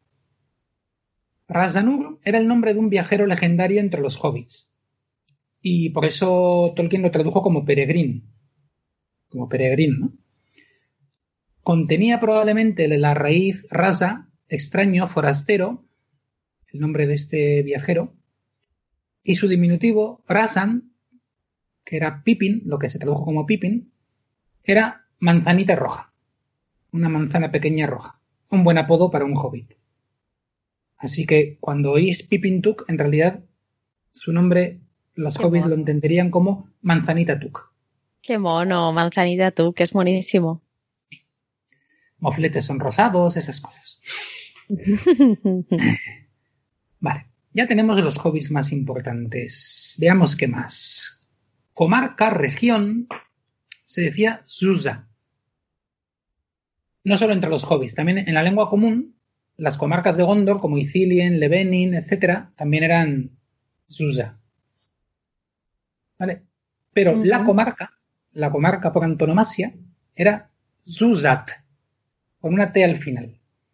La T era la, la marca de artículo determinado, la comarca que se ponía al final de la palabra, igual que en las lenguas escandinavas, bueno, en muchas lenguas, pero parece que todo el quien usó las lenguas escandinavas, sueco, danés, donde se hace así, y de hecho en determinados contextos es una T también.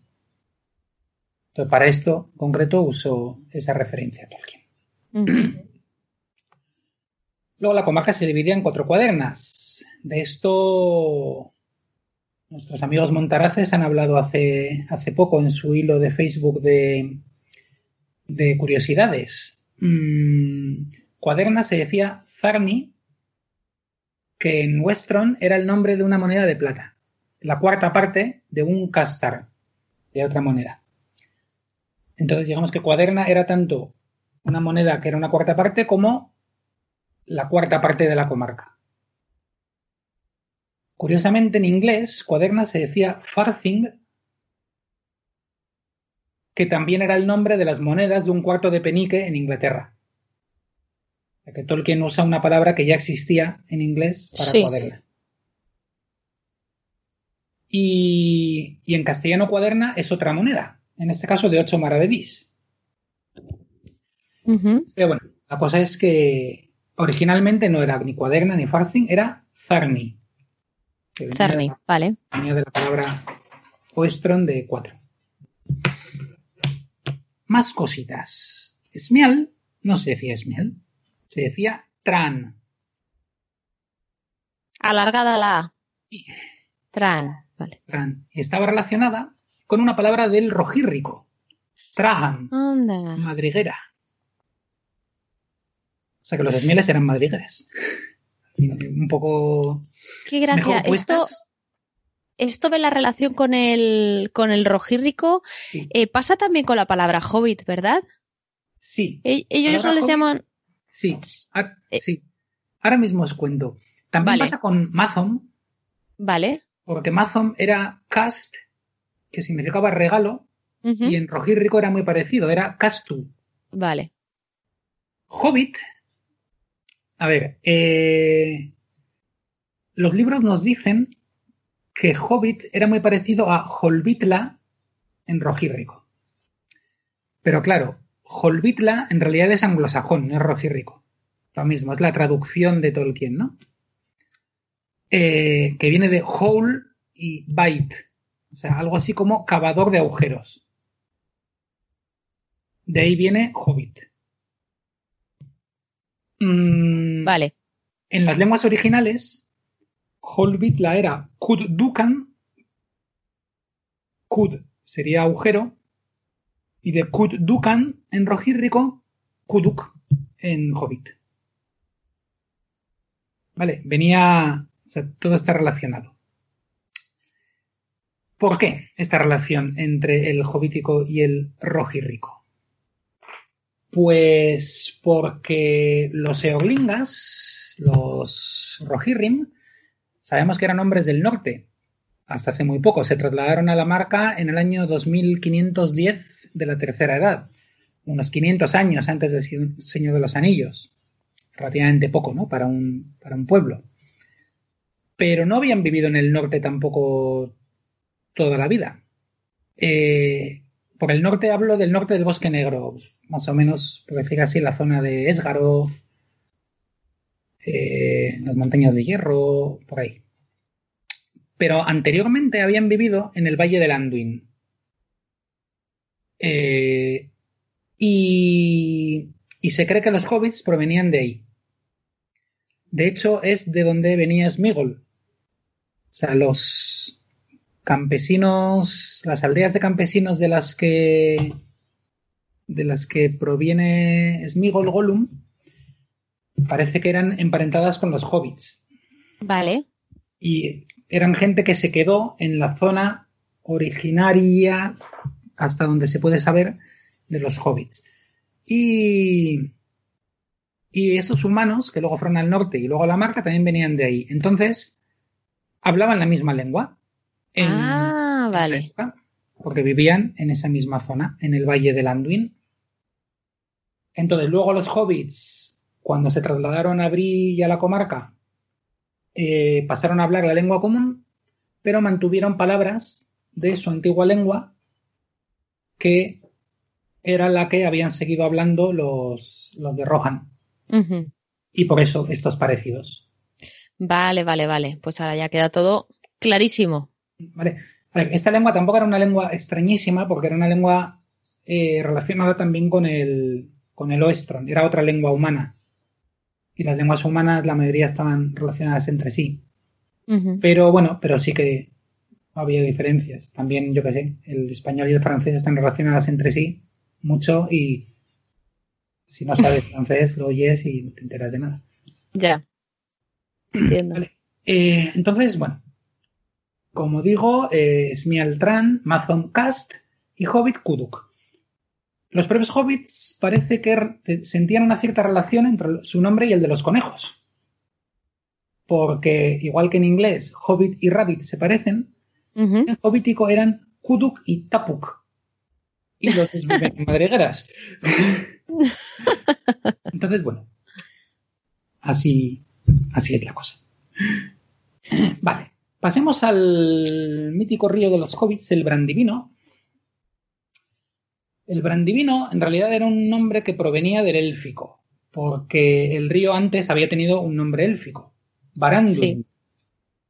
Duin es río, como en Landuin, que es el río largo, y Baran, que significa castaño, parece que por el color de las aguas. Buf, Sí. qué pocas ganas de bañarse. Sí, sí, no sé, no sé. Eh, el nombre élfico Baranduin, eh, los hobbits lo habían convertido a Branda Nin, como lo habían convertido a su lengua, ¿no? Sí. Eh, Branda Nin significa aguas de la frontera. Recordemos Branda, que lo tenemos también en Brandigamo, Sí. frontera, y Nin, aguas, que también parece una palabra relacionada con el élfico, porque en élfico es Sí. Nin. Vale, aguas de la frontera. Pero en esta época ya no se le llamaba Brandanin, se le llamaba Braldahim. Y si recuerdas lo que hemos comentado antes, que significaba Bralda, Sí. cerveza. Cerveza sí. impetuosa le llamaban al río. Pues sí, entonces era claramente marroncito, así amarillento, no sé. Sí, sí, sí. este- Y eso está claro. Y está claro que a los hobbits les gustaba hacer chistes con las cervezas. Sí, sí, sí. Bueno, mm, yéndonos a nombres menos comunes, eh, Corneta se decía Rasputa. Un nombre que no suena muy bien para nosotros. Lobelia es un- el nombre de una flor que se decía Jamanullas. Cebadilla Mantecona era llamado Barabatta, que significa el que habla deprisa. Para bata. Y bueno, hay unos poquitos más así, de, de poca importancia, y, y tampoco vamos a entrar mucho más. En cualquier caso, vemos que del Hobbit prácticamente lo único que conocemos, o casi lo único, es el vocabulario. Claro, sí, eso te iba a decir. Sí, hemos visto el artículo determinado. Bueno, pues mira, mm, si una corneta era rasputa, pues la corneta sería rasputat. O la cerveza braldat. Vale, pues sabemos. Vale. pero poco más. Otra cosa más que sabemos es que in parece que era una terminación del plural. Eh, Ento- Entonces Rasputín es, es cornetas. ah, pues podría serlo, efectivamente. Muy bien visto. Y Kuduk, eh, hobbits, eh, bueno, parece que había un cambio en la consonante final. Cuando se le añadía el plural in, si, Sí. si la consonante final era sorda, se convertía a sonora. Entonces era, en vez de Kudukin, Kudugin. Vale. Eh, pero bueno, es de lo poco que se sabe. Pero hay una cosa más que se sabe de, de morfología, sintaxis, etcétera, que es muy interesante. Vamos a ver. Muchos ya lo, ya lo recordaréis, porque este eso también sale en los apéndices. Como sabéis, cuando Pippin estuvo en Gondor, enseguida corrió el rumor de que era un personaje de muy alta alcurnia, y la gente lo llamaba Ernil y en Sindarin, príncipe de los medianos. Y Pippin, hombre, a ver, Pippin era un poco aristócrata para ser hobbit, ¿no? Era hijo Sí, de- sí, sí. era eso hijo te iba a del decir. A ver, eh, de los cuatro, eh, el, el único que parecía así más de origen humilde era Sam. Sí, total. Los otros tres eh, vivían muy bien. Sí, sí, sí, absolutamente. Para lo que es la comarca y tal. Sí, claro. sí, no tenían que trabajar. Ya con eso, Sí, exacto, no efectivamente. eran el jardinero de nadie, ni el, ni el agricultor de nadie, ni el criado de nadie. O sea, Ya pudiéramos otros. sí, eso te iba a decir. Eh, entonces, bueno. mm, pero bueno, pero tanto como para llamarle príncipe de los medianos, pues parecía una cosa un poco. Seguro que Pipín dijo, sí, sí, sí. Di que sí, soy el príncipe de los medianos. Hombre. No, pero ¿esto por qué ocurrió? Vamos a ver. En Oestron, en Sindarin, en casi todas las lenguas de la Tierra Media y en la gran mayoría de las lenguas de la saga realidad, hay dos formas para dirigirte a otra persona. Los pronombres de segunda persona, las terminaciones de segunda persona, pueden ser de tuteo o corteses. Por ejemplo, tú o usted. Tú puedes llamarle a alguien hola, ¿cómo estás? o hola, ¿cómo está usted? ¿Vale? Eh, esto pasa en la gran mayoría de las, de las lenguas. En inglés no, porque se acabó perdiendo, pero, pero en la mayoría sí. Eh, en, en, en la tierra, o sea, en la lengua común parece que no era una distinción tan fuerte como en castellano, que usted ya es como, tía, usted, usted tiene que ser eh, ya alguien importante, ¿no? O, Sí.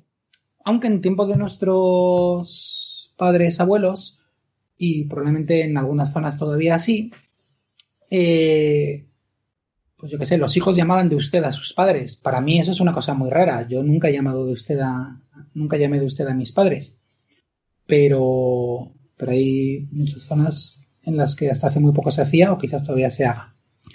Eh, aún los niños, a todos los adultos les llamaban de usted. Eh, a las personas desconocidas también. Ahora cada vez menos, cada vez se usa más el tú, salvo en contextos muy determinados en castellano.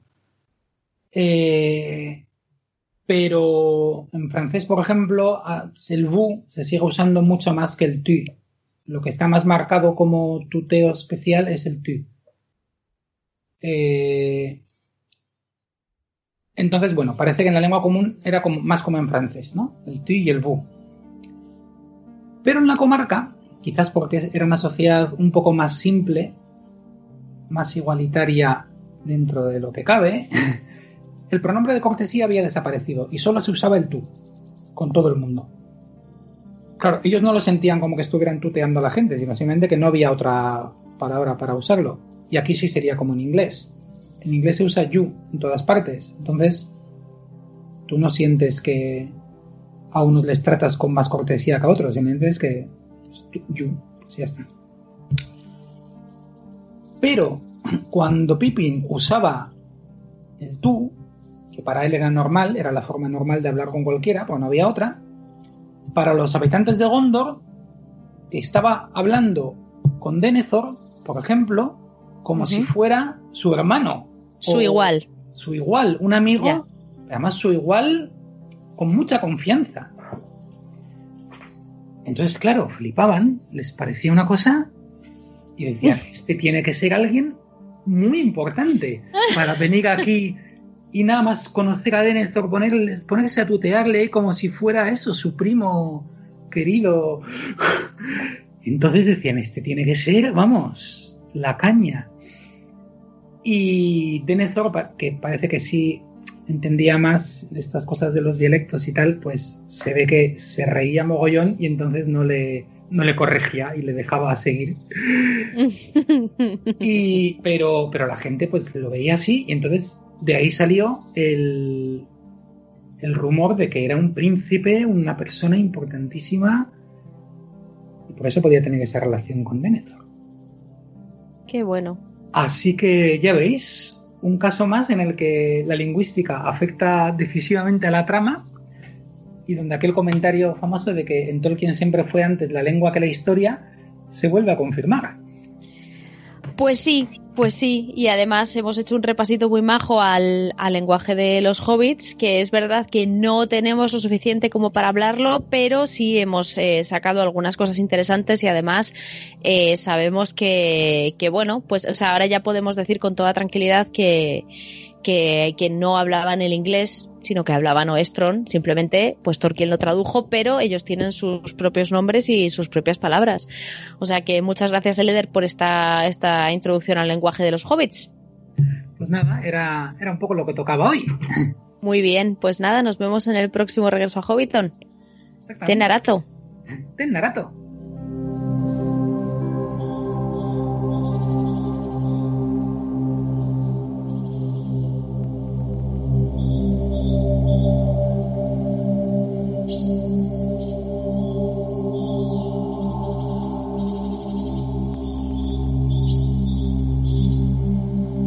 La sala de los cuentos.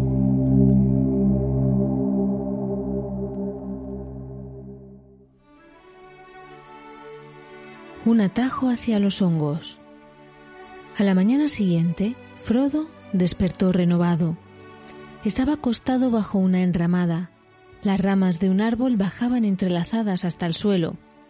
La cama era de helecho y musgo, suave, profunda y extrañamente fragante. El sol refulgía entre las hojas temblorosas, todavía verdes. Frodo se levantó de un salto y salió. Sam estaba sentado en la hierba, cerca del linde del bosque. Pippin, de pie, estudiaba el cielo y el tiempo. No había señales de los elfos. Nos han dejado fruta, bebidas y pan, dijo Pippin. Ven a desayunar. El pan es casi tan bueno como anoche. Yo no quería dejarte nada, pero Sam insistió. Frodo se sentó junto a Sam y empezó a comer. ¿Cuál es el plan de hoy? preguntó Pippin. Caminar hacia los gamos tan rápido como sea posible, respondió Frodo, volviendo su atención a la comida. ¿Crees que volveremos a ver a alguno de los jinetes? preguntó Pippin alegremente. Al sol de la mañana, la posibilidad de encontrarse con todo un escuadrón de jinetes no le parecía muy alarmante. Sí, quizá, respondió Frodo, no muy a gusto con el recuerdo. Espero cruzar el río sin que nos vean. ¿Descubriste algo sobre ellos por lo que te dijo Gildor? No mucho, solo insinuaciones y adivinanzas, dijo Frodo evasivamente. ¿Le preguntaste por el olfateo? No lo discutimos, dijo Frodo con la boca llena. Tendrías que haberlo hecho. Estoy seguro de que es muy importante. Y yo estoy seguro de que Gildo se hubiera negado a explicármelo, dijo Frodo bruscamente ahora. Déjame en paz. No tengo ganas de responder a una sarta de preguntas mientras estoy comiendo. Quiero pensar. Cielos. exclamó Pipín durante el desayuno. Se alejó hacia el borde del prado. La mañana brillante, traidoramente brillante según Frodo, no había desvanecido el temor de que lo persiguieran y pensaba ahora en las palabras de Gildor. Oyó la alegre voz de Pippin que corría por la hierba, cantando. No, no podría, se dijo. Una cosa es llevar a mis jóvenes amigos a recorrer la comarca hasta sentirnos muertos de hambre y cansancio y añorar la comida y la cama. Y otra cosa es llevarlos al exilio, donde el hambre y el cansancio no tienen remedio. No, la herencia es solo mía. Ni siquiera creo que deba llevar a Sam. Miró a Sam Gamgee y descubrió que él estaba observándolo. Bien, Sam, le dijo. ¿Qué sucede? Abandonaré la comarca tan pronto como pueda. He decidido no esperar ni siquiera un día en Cricaba, si puedo evitarlo. Bien, señor. ¿Todavía piensas venir conmigo? Sí, Será muy peligroso, Sam. Ya es peligroso. Quizá no volvamos. Ninguno de nosotros. Si usted no vuelve, señor, es verdad que yo tampoco volveré, replicó Sam. No lo abandones, me dijeron. ¿Abandonarlo? Ni siquiera lo pienso. Iré con él aunque suba a la luna, y si alguno de esos jinetes negros trata de detenerlo, tendrá que vérselas con Sam Ganji, dije. Ellos se echaron a reír. ¿Quiénes son ellos? ¿Y de qué hablas? Los elfos, señor. Tuvimos una conversación anoche. Parecían saber que usted se iba y no vi la necesidad de negarlo. Maravilloso pueblo los elfos, señor. Maravilloso. Así es, dijo Frodo. ¿Te siguen gustando ahora que los viste más de cerca? A decir verdad, parecen estar por encima de mis simpatías o antipatías, respondió Sam lentamente. Lo que yo pienso no importa mucho. Son bastante diferentes de lo que yo esperaba, tan jóvenes y viejos, tan alegres y tristes, si puede decirse así. Frodo lo miró bastante confundido, como esperando ver algún signo exterior del extraño cambio que se había producido en Sam. La voz no era la del Sam Ganji que él creía conocer. No obstante, seguía siendo el de antes, Sam Ganji, allí sentado, pero tenía una expresión pensativa, lo que en él era insólito. ¿Sientes aún la necesidad de abandonar la comarca ahora que cumpliste tu deseo de ver a los elfos? le preguntó. Sí, señor. No sé cómo decirlo, pero después de anoche me siento diferente. Me parece ver el futuro, en cierto modo. Sé que recorreremos un largo camino hacia la oscuridad, pero también sé que no puedo volverme. No es que quiera ver elfos ahora, o dragones, o montañas. Lo que quiero no lo sé exactamente, pero tengo que hacer algo antes del fin. Y está ahí delante, no en la comarca. Tengo que buscarlo, señor, si usted me entiende. Mm, no del todo. Pero entiendo que Gandalf me eligió un buen compañero. Estoy contento. Iremos juntos. Frodo terminó de desayunar en silencio. Poniéndose de pie, miró en derredor y llamó a Pippin. ¿Todo listo? Hay que partir enseguida. Dormimos hasta tarde y todavía nos falta un buen trecho. Tú dormiste hasta tarde, querrás decir, replicó Pipín. Me levanté mucho antes que tú, y lo único que esperábamos era que terminaras de comer y de pensar. Ya he terminado ambas cosas y alcanzaré Balsadera de Gamoburgo tan rápido como sea posible. No haremos ningún rodeo, es decir, no volveré al camino que dejamos anoche. Cortaré a través del campo. Entonces volarás, dijo Pipín. No podrás cortar camino a pie por estos campos. De cualquier modo el trayecto será más corto, respondió Frodo. Balsadera está al sudeste de Casa del Bosque, pero el camino tuerce hacia la izquierda. Puedes ver allí una parte que va hacia el norte. Bordea a Marjala por el extremo norte y se une a la calzada del puente en Cepeda. Se desvía muchas millas. Podríamos ahorrarnos un cuarto de camino si trazásemos una línea recta de aquí a Balsadera. Los atajos cortos traen retrasos largos, arguyó Pipín. El campo es escabroso por aquí y hay pantanos y toda clase de dificultades en Marjala. Conozco la región. Y si lo que te preocupa son los jinetes negros, no creo que sea mejor encontrarlos en un bosque o en el campo que en el camino. Es más difícil encontrar gente en bosques y campos, respondió Frodo. Y si se supone que estás en el camino, es posible que te busquen allí y no fuera. Muy bien, dijo Pipín. Te seguiré por pantanos y zanjas. Será muy duro. Había descontado que llegaríamos a la Perca Dorada, en Cepeda, antes de la caída del sol. ¿La mejor cerveza de la cuaderna del Este? ¿O así era antes? Hmm. Hace tiempo que no la pruebo. He aquí la razón, dijo Frodo. Los atajos cortos traen retrasos largos, pero las posadas los alargan todavía más. Te mantendremos alejado de la perca dorada a toda costa. Tenemos que llegar a Balsadera antes de que anochezca. ¿Qué te parece, Sam? Iré con usted, señor Frodo, dijo Sam, a pesar de sus dudas y de lamentar profundamente perder la mejor cerveza de la cuaderna del Este.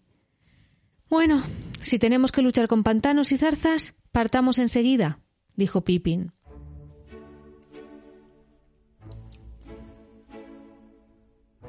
Hacía casi tanto calor como en la víspera, pero unas nubes comenzaron a levantarse en el oeste. Parecía que iba a llover. Los hobbits descendieron por una verde barranca empinada, ayudándose con pies y manos y se internaron en la espesura de la arboleda. El itinerario que habían elegido dejaba Casa del Bosque a la izquierda y atravesaba oblicuamente los bosques en la falda oriental de la colina, hasta las planicies del lado opuesto. Luego podrían seguir en línea recta hasta Balsadera, a campo abierto, aunque cruzando unos pocos alambrados y zanjas. Frodo estimó que tendrían que caminar 18 millas en línea recta. No tardó en comprobar que el matorral era más espeso y enmarañado de lo que parecía. No había sendas en la maleza y no podrían ir muy rápido. Cuando llegaron al fin, al pie de la barranca, se encontraron con un arroyo que bajaba de las colinas. El lecho era profundo, los bordes empinados y resbaladizos, cubiertos de zarzas, y cortaba de modo muy inoportuno la línea que se habían trazado. No podían saltarlo, y tampoco cruzarlo sin empaparse las ropas, cubrirse de arañazos y embarrarse de pies a cabeza. Se detuvieron buscando una solución. Primer inconveniente, dijo Pippin con una sonrisa torva. Sam Ganji miró atrás. Entre un claro de los árboles alcanzó a ver la cima de la barranca verde por donde habían bajado. Mire, dijo tomando el brazo de Frodo. Todos miraron y vieron allá arriba recortándose en la altura contra el cielo la silueta de un caballo. Junto a él se inclinaba una figura negra.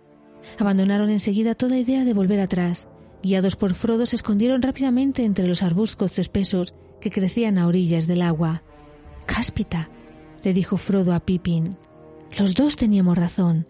El atajo no es nada seguro, pero nos salvamos a tiempo. Tienes oídos finos, Sam.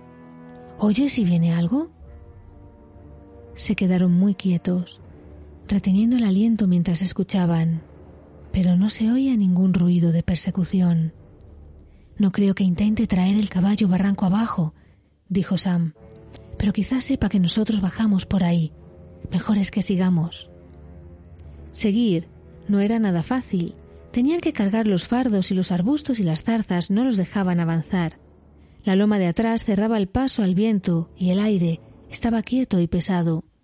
Cuando llegaron al fin a un lugar más descubierto, estaban sofocados de calor, cansados, rasguñados y ya no muy seguros de la dirección que seguían. Las márgenes del arroyo se hacían más bajas en la llanura, se separaban y eran menos profundas, desviándose hacia Marjala y el río. Pero este es el arroyo Cepeda, dijo Pippin. Si queremos retomar nuestro camino, tenemos que cruzarlo enseguida y doblar a la derecha. Vadearon el arroyo y salieron deprisa a un amplio espacio abierto, cubierto de juncos y sin árboles. Poco más allá había otro cinturón de árboles, en su mayoría robles altos y algunos olmos y fresnos. El suelo era bastante llano, con poca maleza, pero los árboles estaban demasiado juntos y no permitían ver muy lejos. Unas ráfagas súbitas hacían volar las hojas y las primeras gotas comenzaron a caer del cielo plomizo. Luego el viento cesó y la lluvia torrencial se abatió sobre ellos. Caminaban ahora penosamente, tan aprisa como podían, sobre matas de pasto, atravesando montones espesos de hojas muertas, y alrededor de ellos la lluvia crepitaba y empapaba el suelo. No hablaban, pero no dejaban de mirar atrás y a los costados. Media hora más tarde, Pippin dijo Espero que no hayamos torcido demasiado hacia el sur y que no estemos cruzando el bosque de punta a punta. No es muy ancho, no más de una milla, me parece, y ya tendríamos que estar del otro lado. No serviría de nada que comenzáramos a zigzaguear, dijo Frodo. No arreglaría las cosas. Sigamos como hasta ahora. No estoy seguro de querer salir a campo abierto todavía. Recorrieron otro par de millas. Luego el sol brilló de nuevo entre desgarrones de nubes y la lluvia decreció. Ya había pasado el mediodía y sintieron que era hora de almorzar.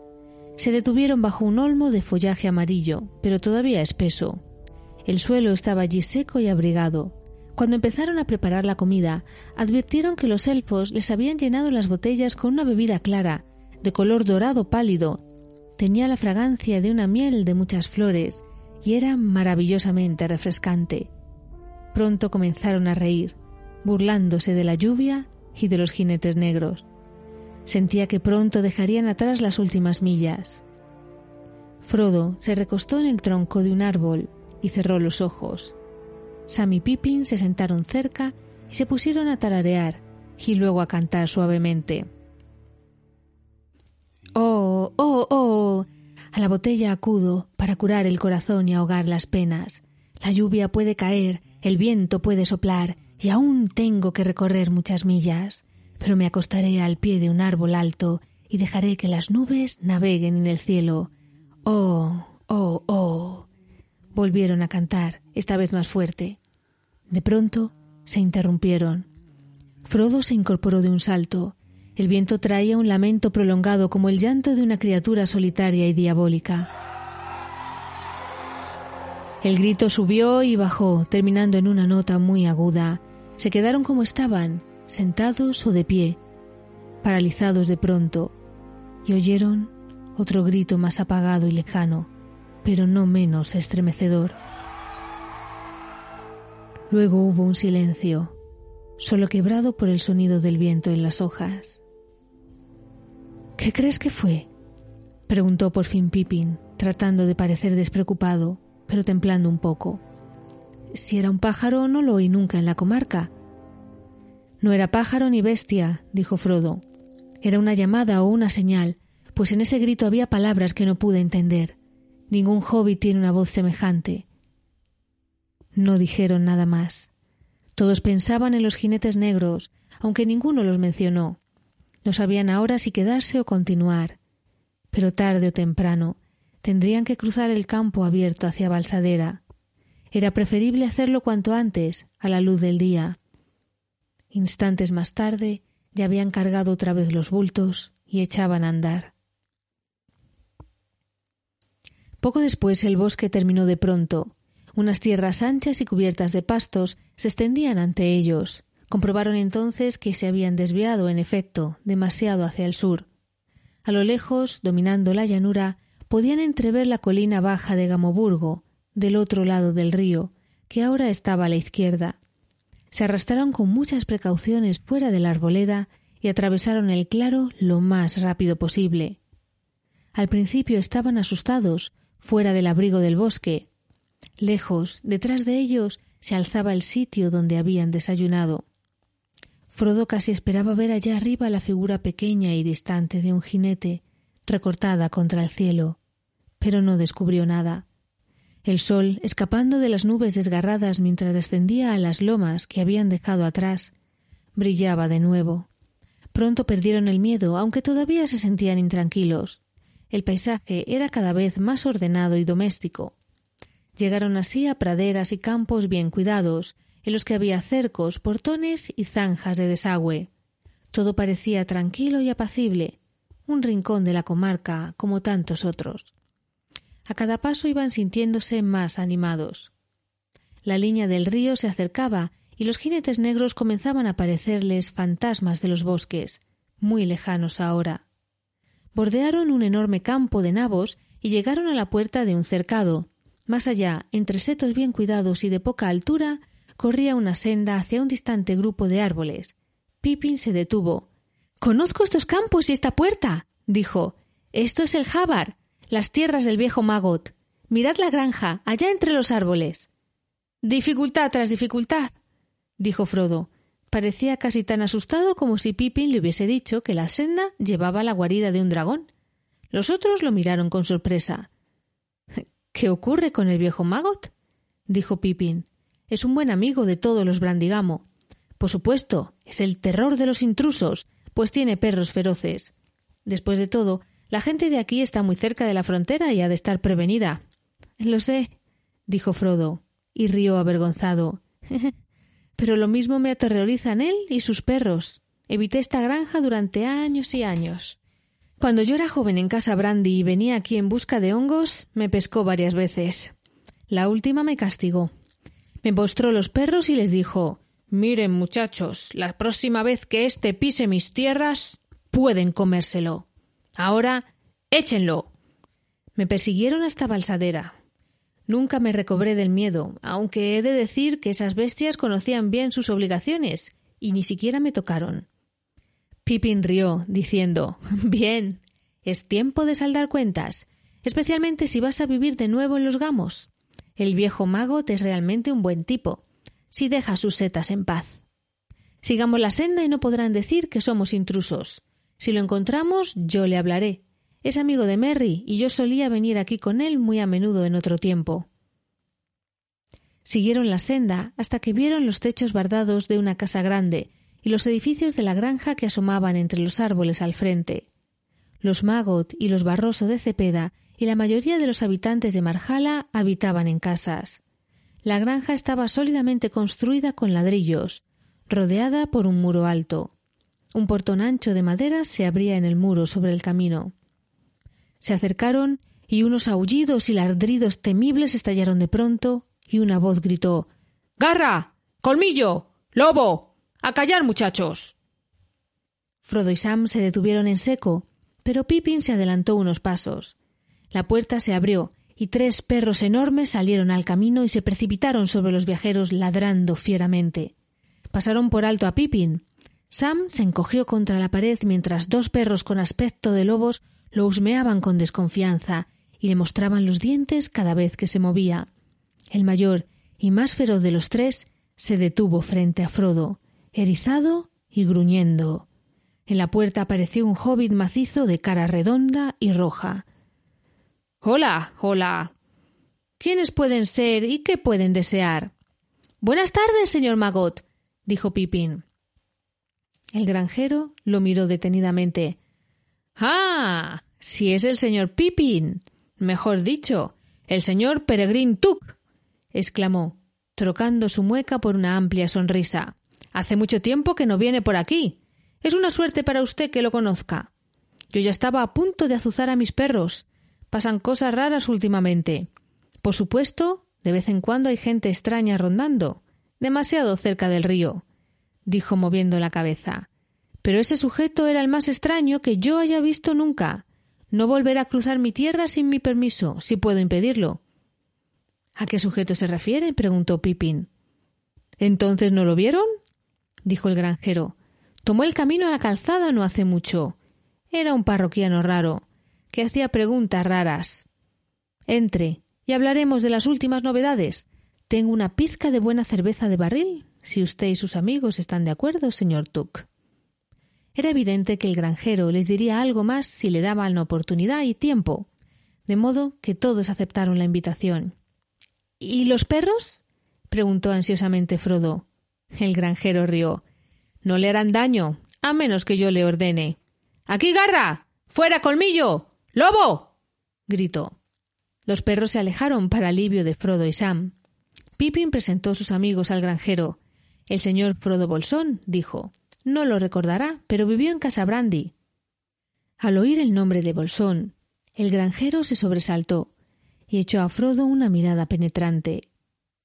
Durante un momento, Frodo pensó que Magot había recordado de pronto las setas robadas y que les diría a los perros que lo echasen fuera. Pero el granjero lo tomó por un brazo. ¿Bien? ¿No es esto todavía más extraño? exclamó. El señor Bolsón, ¿eh? Entren. Tenemos que hablar. Entraron en la cocina de la granja y se sentaron junto a la amplia chimenea. La señora Magot trajo cerveza en una enorme jarra y llenó cuatro picheles. Era una buena cerveza, y Pippin se sintió más que compensado por no haber ido a la perca dorada. Sam sorbió su cerveza con recelo. Tenía una desconfianza natural hacia los habitantes de otras partes de la comarca y no estaba dispuesto a hacer amistad rápidamente con nadie que hubiese golpeado a su señor, aunque fuera largo tiempo atrás. Luego de breves observaciones sobre el tiempo y las perspectivas agrícolas, que no eran peores que otras veces, el granjero Magot dejó su pichel y los miró a uno por uno. Ahora, señor Peregrín, dijo, ¿de dónde vienen y hacia dónde van? ¿Vienen a visitarme?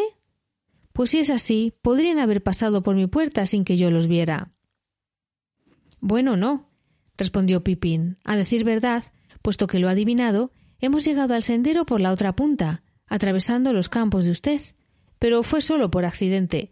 Perdimos el camino en el bosque cerca de la casa del bosque, tratando de encontrar un atajo hacia Balsadera. Si tienen prisa, les hubiera convenido más tomar el camino, dijo el granjero. Pero no era esa mi preocupación. Pueden ustedes andar por todas mis tierras, si así lo desean, señor Peregrín. Y usted también, señor Bolsón. Aunque supongo que todavía le gustan las setas. Se rió. Sí, reconocí el nombre. Recuerdo la época en que el joven Frodo Bolsón era uno de los peores pilluelos de los gamos. Pero no estaba pensando en setas. Oí el nombre, Bolsón, poco tiempo antes que ustedes llegaran. ¿Qué creen que me preguntó el extraño parroquiano? Los hobbits esperaron ansiosamente a que el granjero continuara hablando. Bien, dijo el granjero, paladeando la lentitud con que llegaba el asunto. Vino cabalgando en un caballo negro y enorme, cruzó el portón que estaba abierto y llegó hasta mi puerta. Todo negro, él también, y envuelto en una capa y encapuchado como si no quisiera que lo reconociesen. Pensé para mis adentros, ¿qué querrá en la comarca? No vemos mucha gente grande por este lado de la frontera, y de todos modos nunca oí hablar de algo parecido a este individuo negro. Buen día, le dije acercándome. Este sendero no lleva a ninguna parte, y vaya a donde vaya, lo más corto será que vuelva enseguida al camino. No me gustaba su aspecto, y cuando Garra acudió, lo husmeó y soltó un aullido como si lo hubiesen atravesado con una aguja. Se escapó con la cola entre las patas, lloriqueando. El sujeto negro no se inmutó. Vengo de más allá, dijo lentamente, muy tieso, señalando hacia el oeste sobre mis campos. ¿Ha visto a Bolsón? me preguntó con una voz rara, inclinándose sobre mí. No pude verle la cara, oculta bajo el capuchón, y sentí que una especie de escalofrío me corría por la espalda. Pero no entendía cómo había atravesado mis tierras con tanta audacia, a caballo. Váyase, le ordené. No hay aquí ningún bolsón. Se ha equivocado de sitio. Es mejor que vuelva Hobbiton, pero esta vez por la calzada. Bolsón ha partido, murmuró. Viene hacia aquí, no está lejos. Deseo encontrarlo. Si pasa, ¿me lo dirá? Volveré con oro. No, no volverá aquí, repliqué. Volverá al lugar que le corresponde y rápido. Le doy un minuto antes que llame a todos mis perros. El hombre lanzó una especie de silbido. Quizás era una risa, o no. Luego me echó encima el caballo y salté a un lado justo a tiempo. Llamé a los perros, pero se volvió rápidamente y desapareció por el portón, tomando el sendero hacia la calzada, como un relámpago. ¿Qué piensan de todo esto? concluyó el granjero. Frodo se quedó mirando las llamas un rato. No pensaba en otra cosa que en cómo diablos llegaría a Balsadera. No sé qué pensar, dijo al fin. Entonces, yo mismo voy a decírselo, continuó Magot. No tendría que haberse mezclado con la gente de Hobbiton, señor Frodo. Son gente rara allá. Sam se revolvió en su silla y echó al granjero una mirada hostil. Pero usted siempre ha sido un cabeza dura. Cuando supe que había dejado a los Brandigamo yéndose a vivir con el viejo señor Bilbo, dije que usted las pasaría mal. Oiga bien lo que le digo. Todo esto viene de la rara conducta del señor Bilbo. Dicen que obtuvo su dinero de modo extraño, en lugares distantes. Quizás alguien desee saber qué ocurrió con el oro y las joyas que enterró en la colina de Hobbiton, según he oído. Frodo no respondió. La perspicacia de las hipótesis del granjero era desconcertante. Bien, señor Frodo. Me alegro de que haya tenido el buen tino de volver a los gamos, continuó Magot. Mi consejo es quédese ahí y no se mezcle con gente de otros lados se hará de amigos en estos lugares. Si algunos de estos sujetos negros vuelve a buscarlo, se las verá conmigo. Diré que usted ha muerto, o que ha abandonado la comarca, o lo que usted quiera. Lo que será bastante cierto, pues lo más probable es que deseen saber del señor Bilbo, y no de usted. Quizás esté en lo cierto, dijo Frodo, evitando los ojos del granjero y mirando las llamas. Magot lo observó pensativamente. Veo que tiene usted sus propias ideas, dijo. Es claro como el agua que ni usted ni el jinete vinieron en la misma tarde por casualidad. Y quizá mis noticias no son muy nuevas para usted, después de todo. No le pido que me diga algo que quiera guardar en secreto, pero me doy cuenta de que está preocupado. Tal vez piensa que no le será muy fácil llegar a Balsadera sin que le pongan las manos encima. Así es, dijo Frodo, pero tenemos que intentarlo, y no lo conseguiremos si nos quedamos aquí sentados pensando en el asunto. Así pues, temo que debamos partir. Muchas gracias por su amabilidad. Usted y sus perros me han aterrorizado durante casi treinta años, granjero Magot, aunque se ría al oírlo. Lástima, pues me he perdido un buen amigo y ahora lamento tener que partir tan pronto. Quizá vuelva un día, si me acompaña la suerte. Será bien recibido, dijo Magot. Pero tengo una idea. Ya está anocheciendo y cenaremos de un momento a otro, pues por lo general nos vamos a acostar poco después que el sol. Si usted y el señor Peregrín y todos quisiesen quedarse a tomar un bocado con nosotros, nos sentiríamos muy complacidos. Nosotros también, dijo Frodo, pero tenemos que partir enseguida. Ah, pero un minuto. Iba a decir que después de cenar sacaré una pequeña carreta y los llevaré a todos a Balsadera. Les evitaré una larga caminata y quizá también otras dificultades. Frodo aceptó agradecido la invitación para alivio de Pippin y Sam. El sol se había escondido ya tras las colinas del oeste y la luz declinaba. Aparecieron dos de los hijos de Magot y las tres hijas y sirvieron una cena generosa en la mesa grande. La cocina fue iluminada con velas y reavivaron el fuego. La señora Magot iba y venía. Enseguida entraron uno o dos hobbits del personal de la granja. Poco después eran catorce a la mesa. Había cerveza en abundancia y una fuente de setas y tocino, además de muchas otras suculentas viandas caseras. Los perros estaban sentados junto al fuego, royendo cortezas y triturando huesos. Terminada la cena, el granjero y sus hijos llevaron fuera un farol y prepararon la carreta. Cuando salieron los invitados ya había oscurecido. Cargaron bultos en la carreta y subieron. El granjero se sentó en el banco del conductor y azuzó con el látigo a los dos vigorosos ponis. La señora Magot lo miraba de pie desde la puerta iluminada. Ten cuidado, Magot, exclamó. No discutas con extraños y vuelve aquí directamente. Eso haré, dijo Magot, cruzando el portón. La noche era apacible, silenciosa y fresca. Partieron sin luces, lentamente.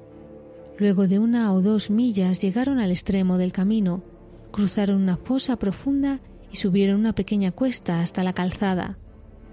Magot descendió y miró a ambos lados, norte y sur, pero no se veía nada en la oscuridad y no se oía ningún sonido en el aire quieto. Unas delgadas columnas de niebla flotaban sobre las zanjas y se arrastraban por los campos. La niebla será espesa, dijo Magot, pero no encenderé mis faroles hasta dejarlos a ustedes. Oiremos cualquier cosa en el camino antes de tropezarnos con ella esta noche. Balsadera distaba unas cinco millas de la casa de Magot. Los hobbits se arroparon de pies a cabeza, pero con los oídos atentos a cualquier sonido que se elevase sobre el crujido de las ruedas y el espaciado clop clop de los ponis. El carro le parecía a Frodo más lento que un caracol.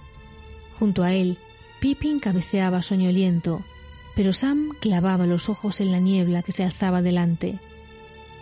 Por fin llegaron a la entrada de Balsadera, señalada por dos postes blancos que asomaron de pronto a la derecha del camino. El granjero Magot sujetó los ponis y el carro se detuvo. Estaban comenzando a descargar cuando oyeron lo que tanto temían. Unos cascos en el camino allá más adelante. El sonido venía hacia ellos. Magot bajó de un salto y sostuvo firmemente la cabeza de los ponis, escudriñando la oscuridad. Clip, clop, clip, clop. El jinete se acercaba. El golpe de los cascos resonaba en el aire callado y neblinoso. Es mejor que se oculte, señor Frodo, dijo Sam ansiosamente. Usted acuéstese en la cama y cúbrase con la manta. Nosotros nos ocuparemos del jinete. Bajó y se unió al granjero, los jinetes negros tendrían que pasar por encima de él para acercarse a la carreta. Clip, clop, clip, clop. El jinete estaba casi sobre ellos. ¡Eh! ¡Ahí! llamó el granjero Magot. El ruido de cascos se detuvo. Creyeron vislumbrar entre la bruma una sombra oscura y embozada, uno o dos metros más adelante.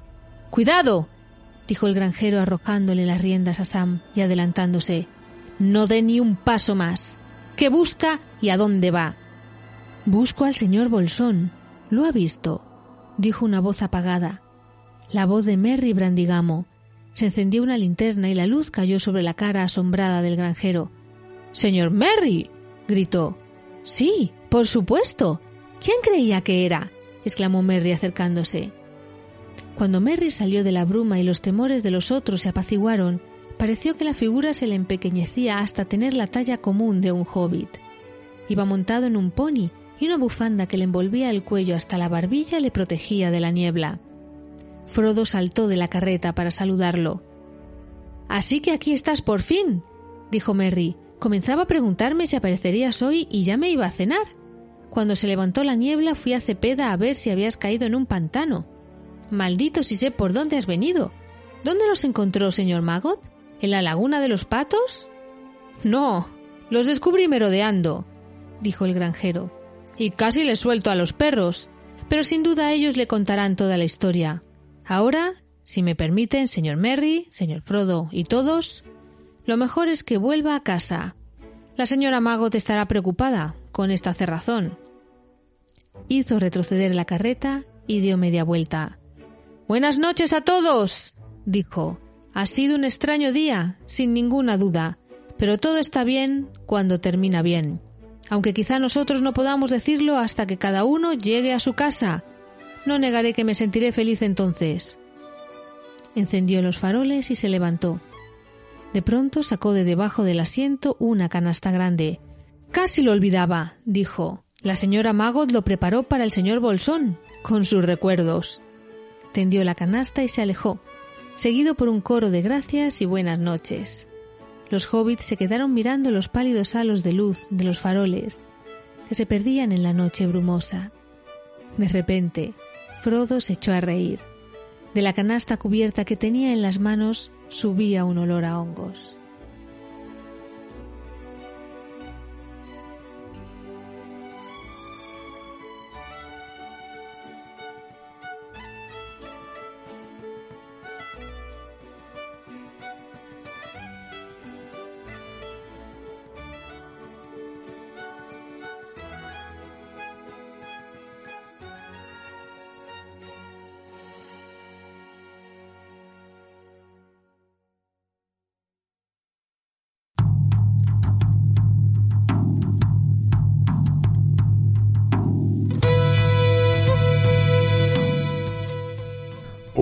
Nunca llega tarde, Frodo Bolsón, ni pronto.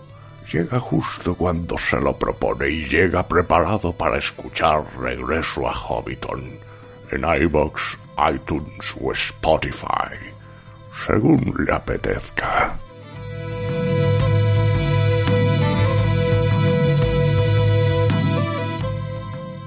Hemos llegado al final de nuestro programa y por desgracia toca despedirse. Hoy no hemos tenido píldora bibliográfica, no nos ha sido posible. La verdad es que esta situación tan rara nos está eh, nos está haciendo que nos cueste mucho llegar a todo. Eh, seguramente muchos de vosotros también tengáis a los niños en casa y, sabéis lo difícil que es llegar a todas las cosas que, querríamos. Entonces, bueno, eh, nos, espero que nos disculpéis. Pero a cambio os traemos una sorpresa que espero que os anime, que es muy chula. Y es que el próximo 8 de mayo a las 8 y 5 de la tarde, el 8 del 5 a las 8 y 5.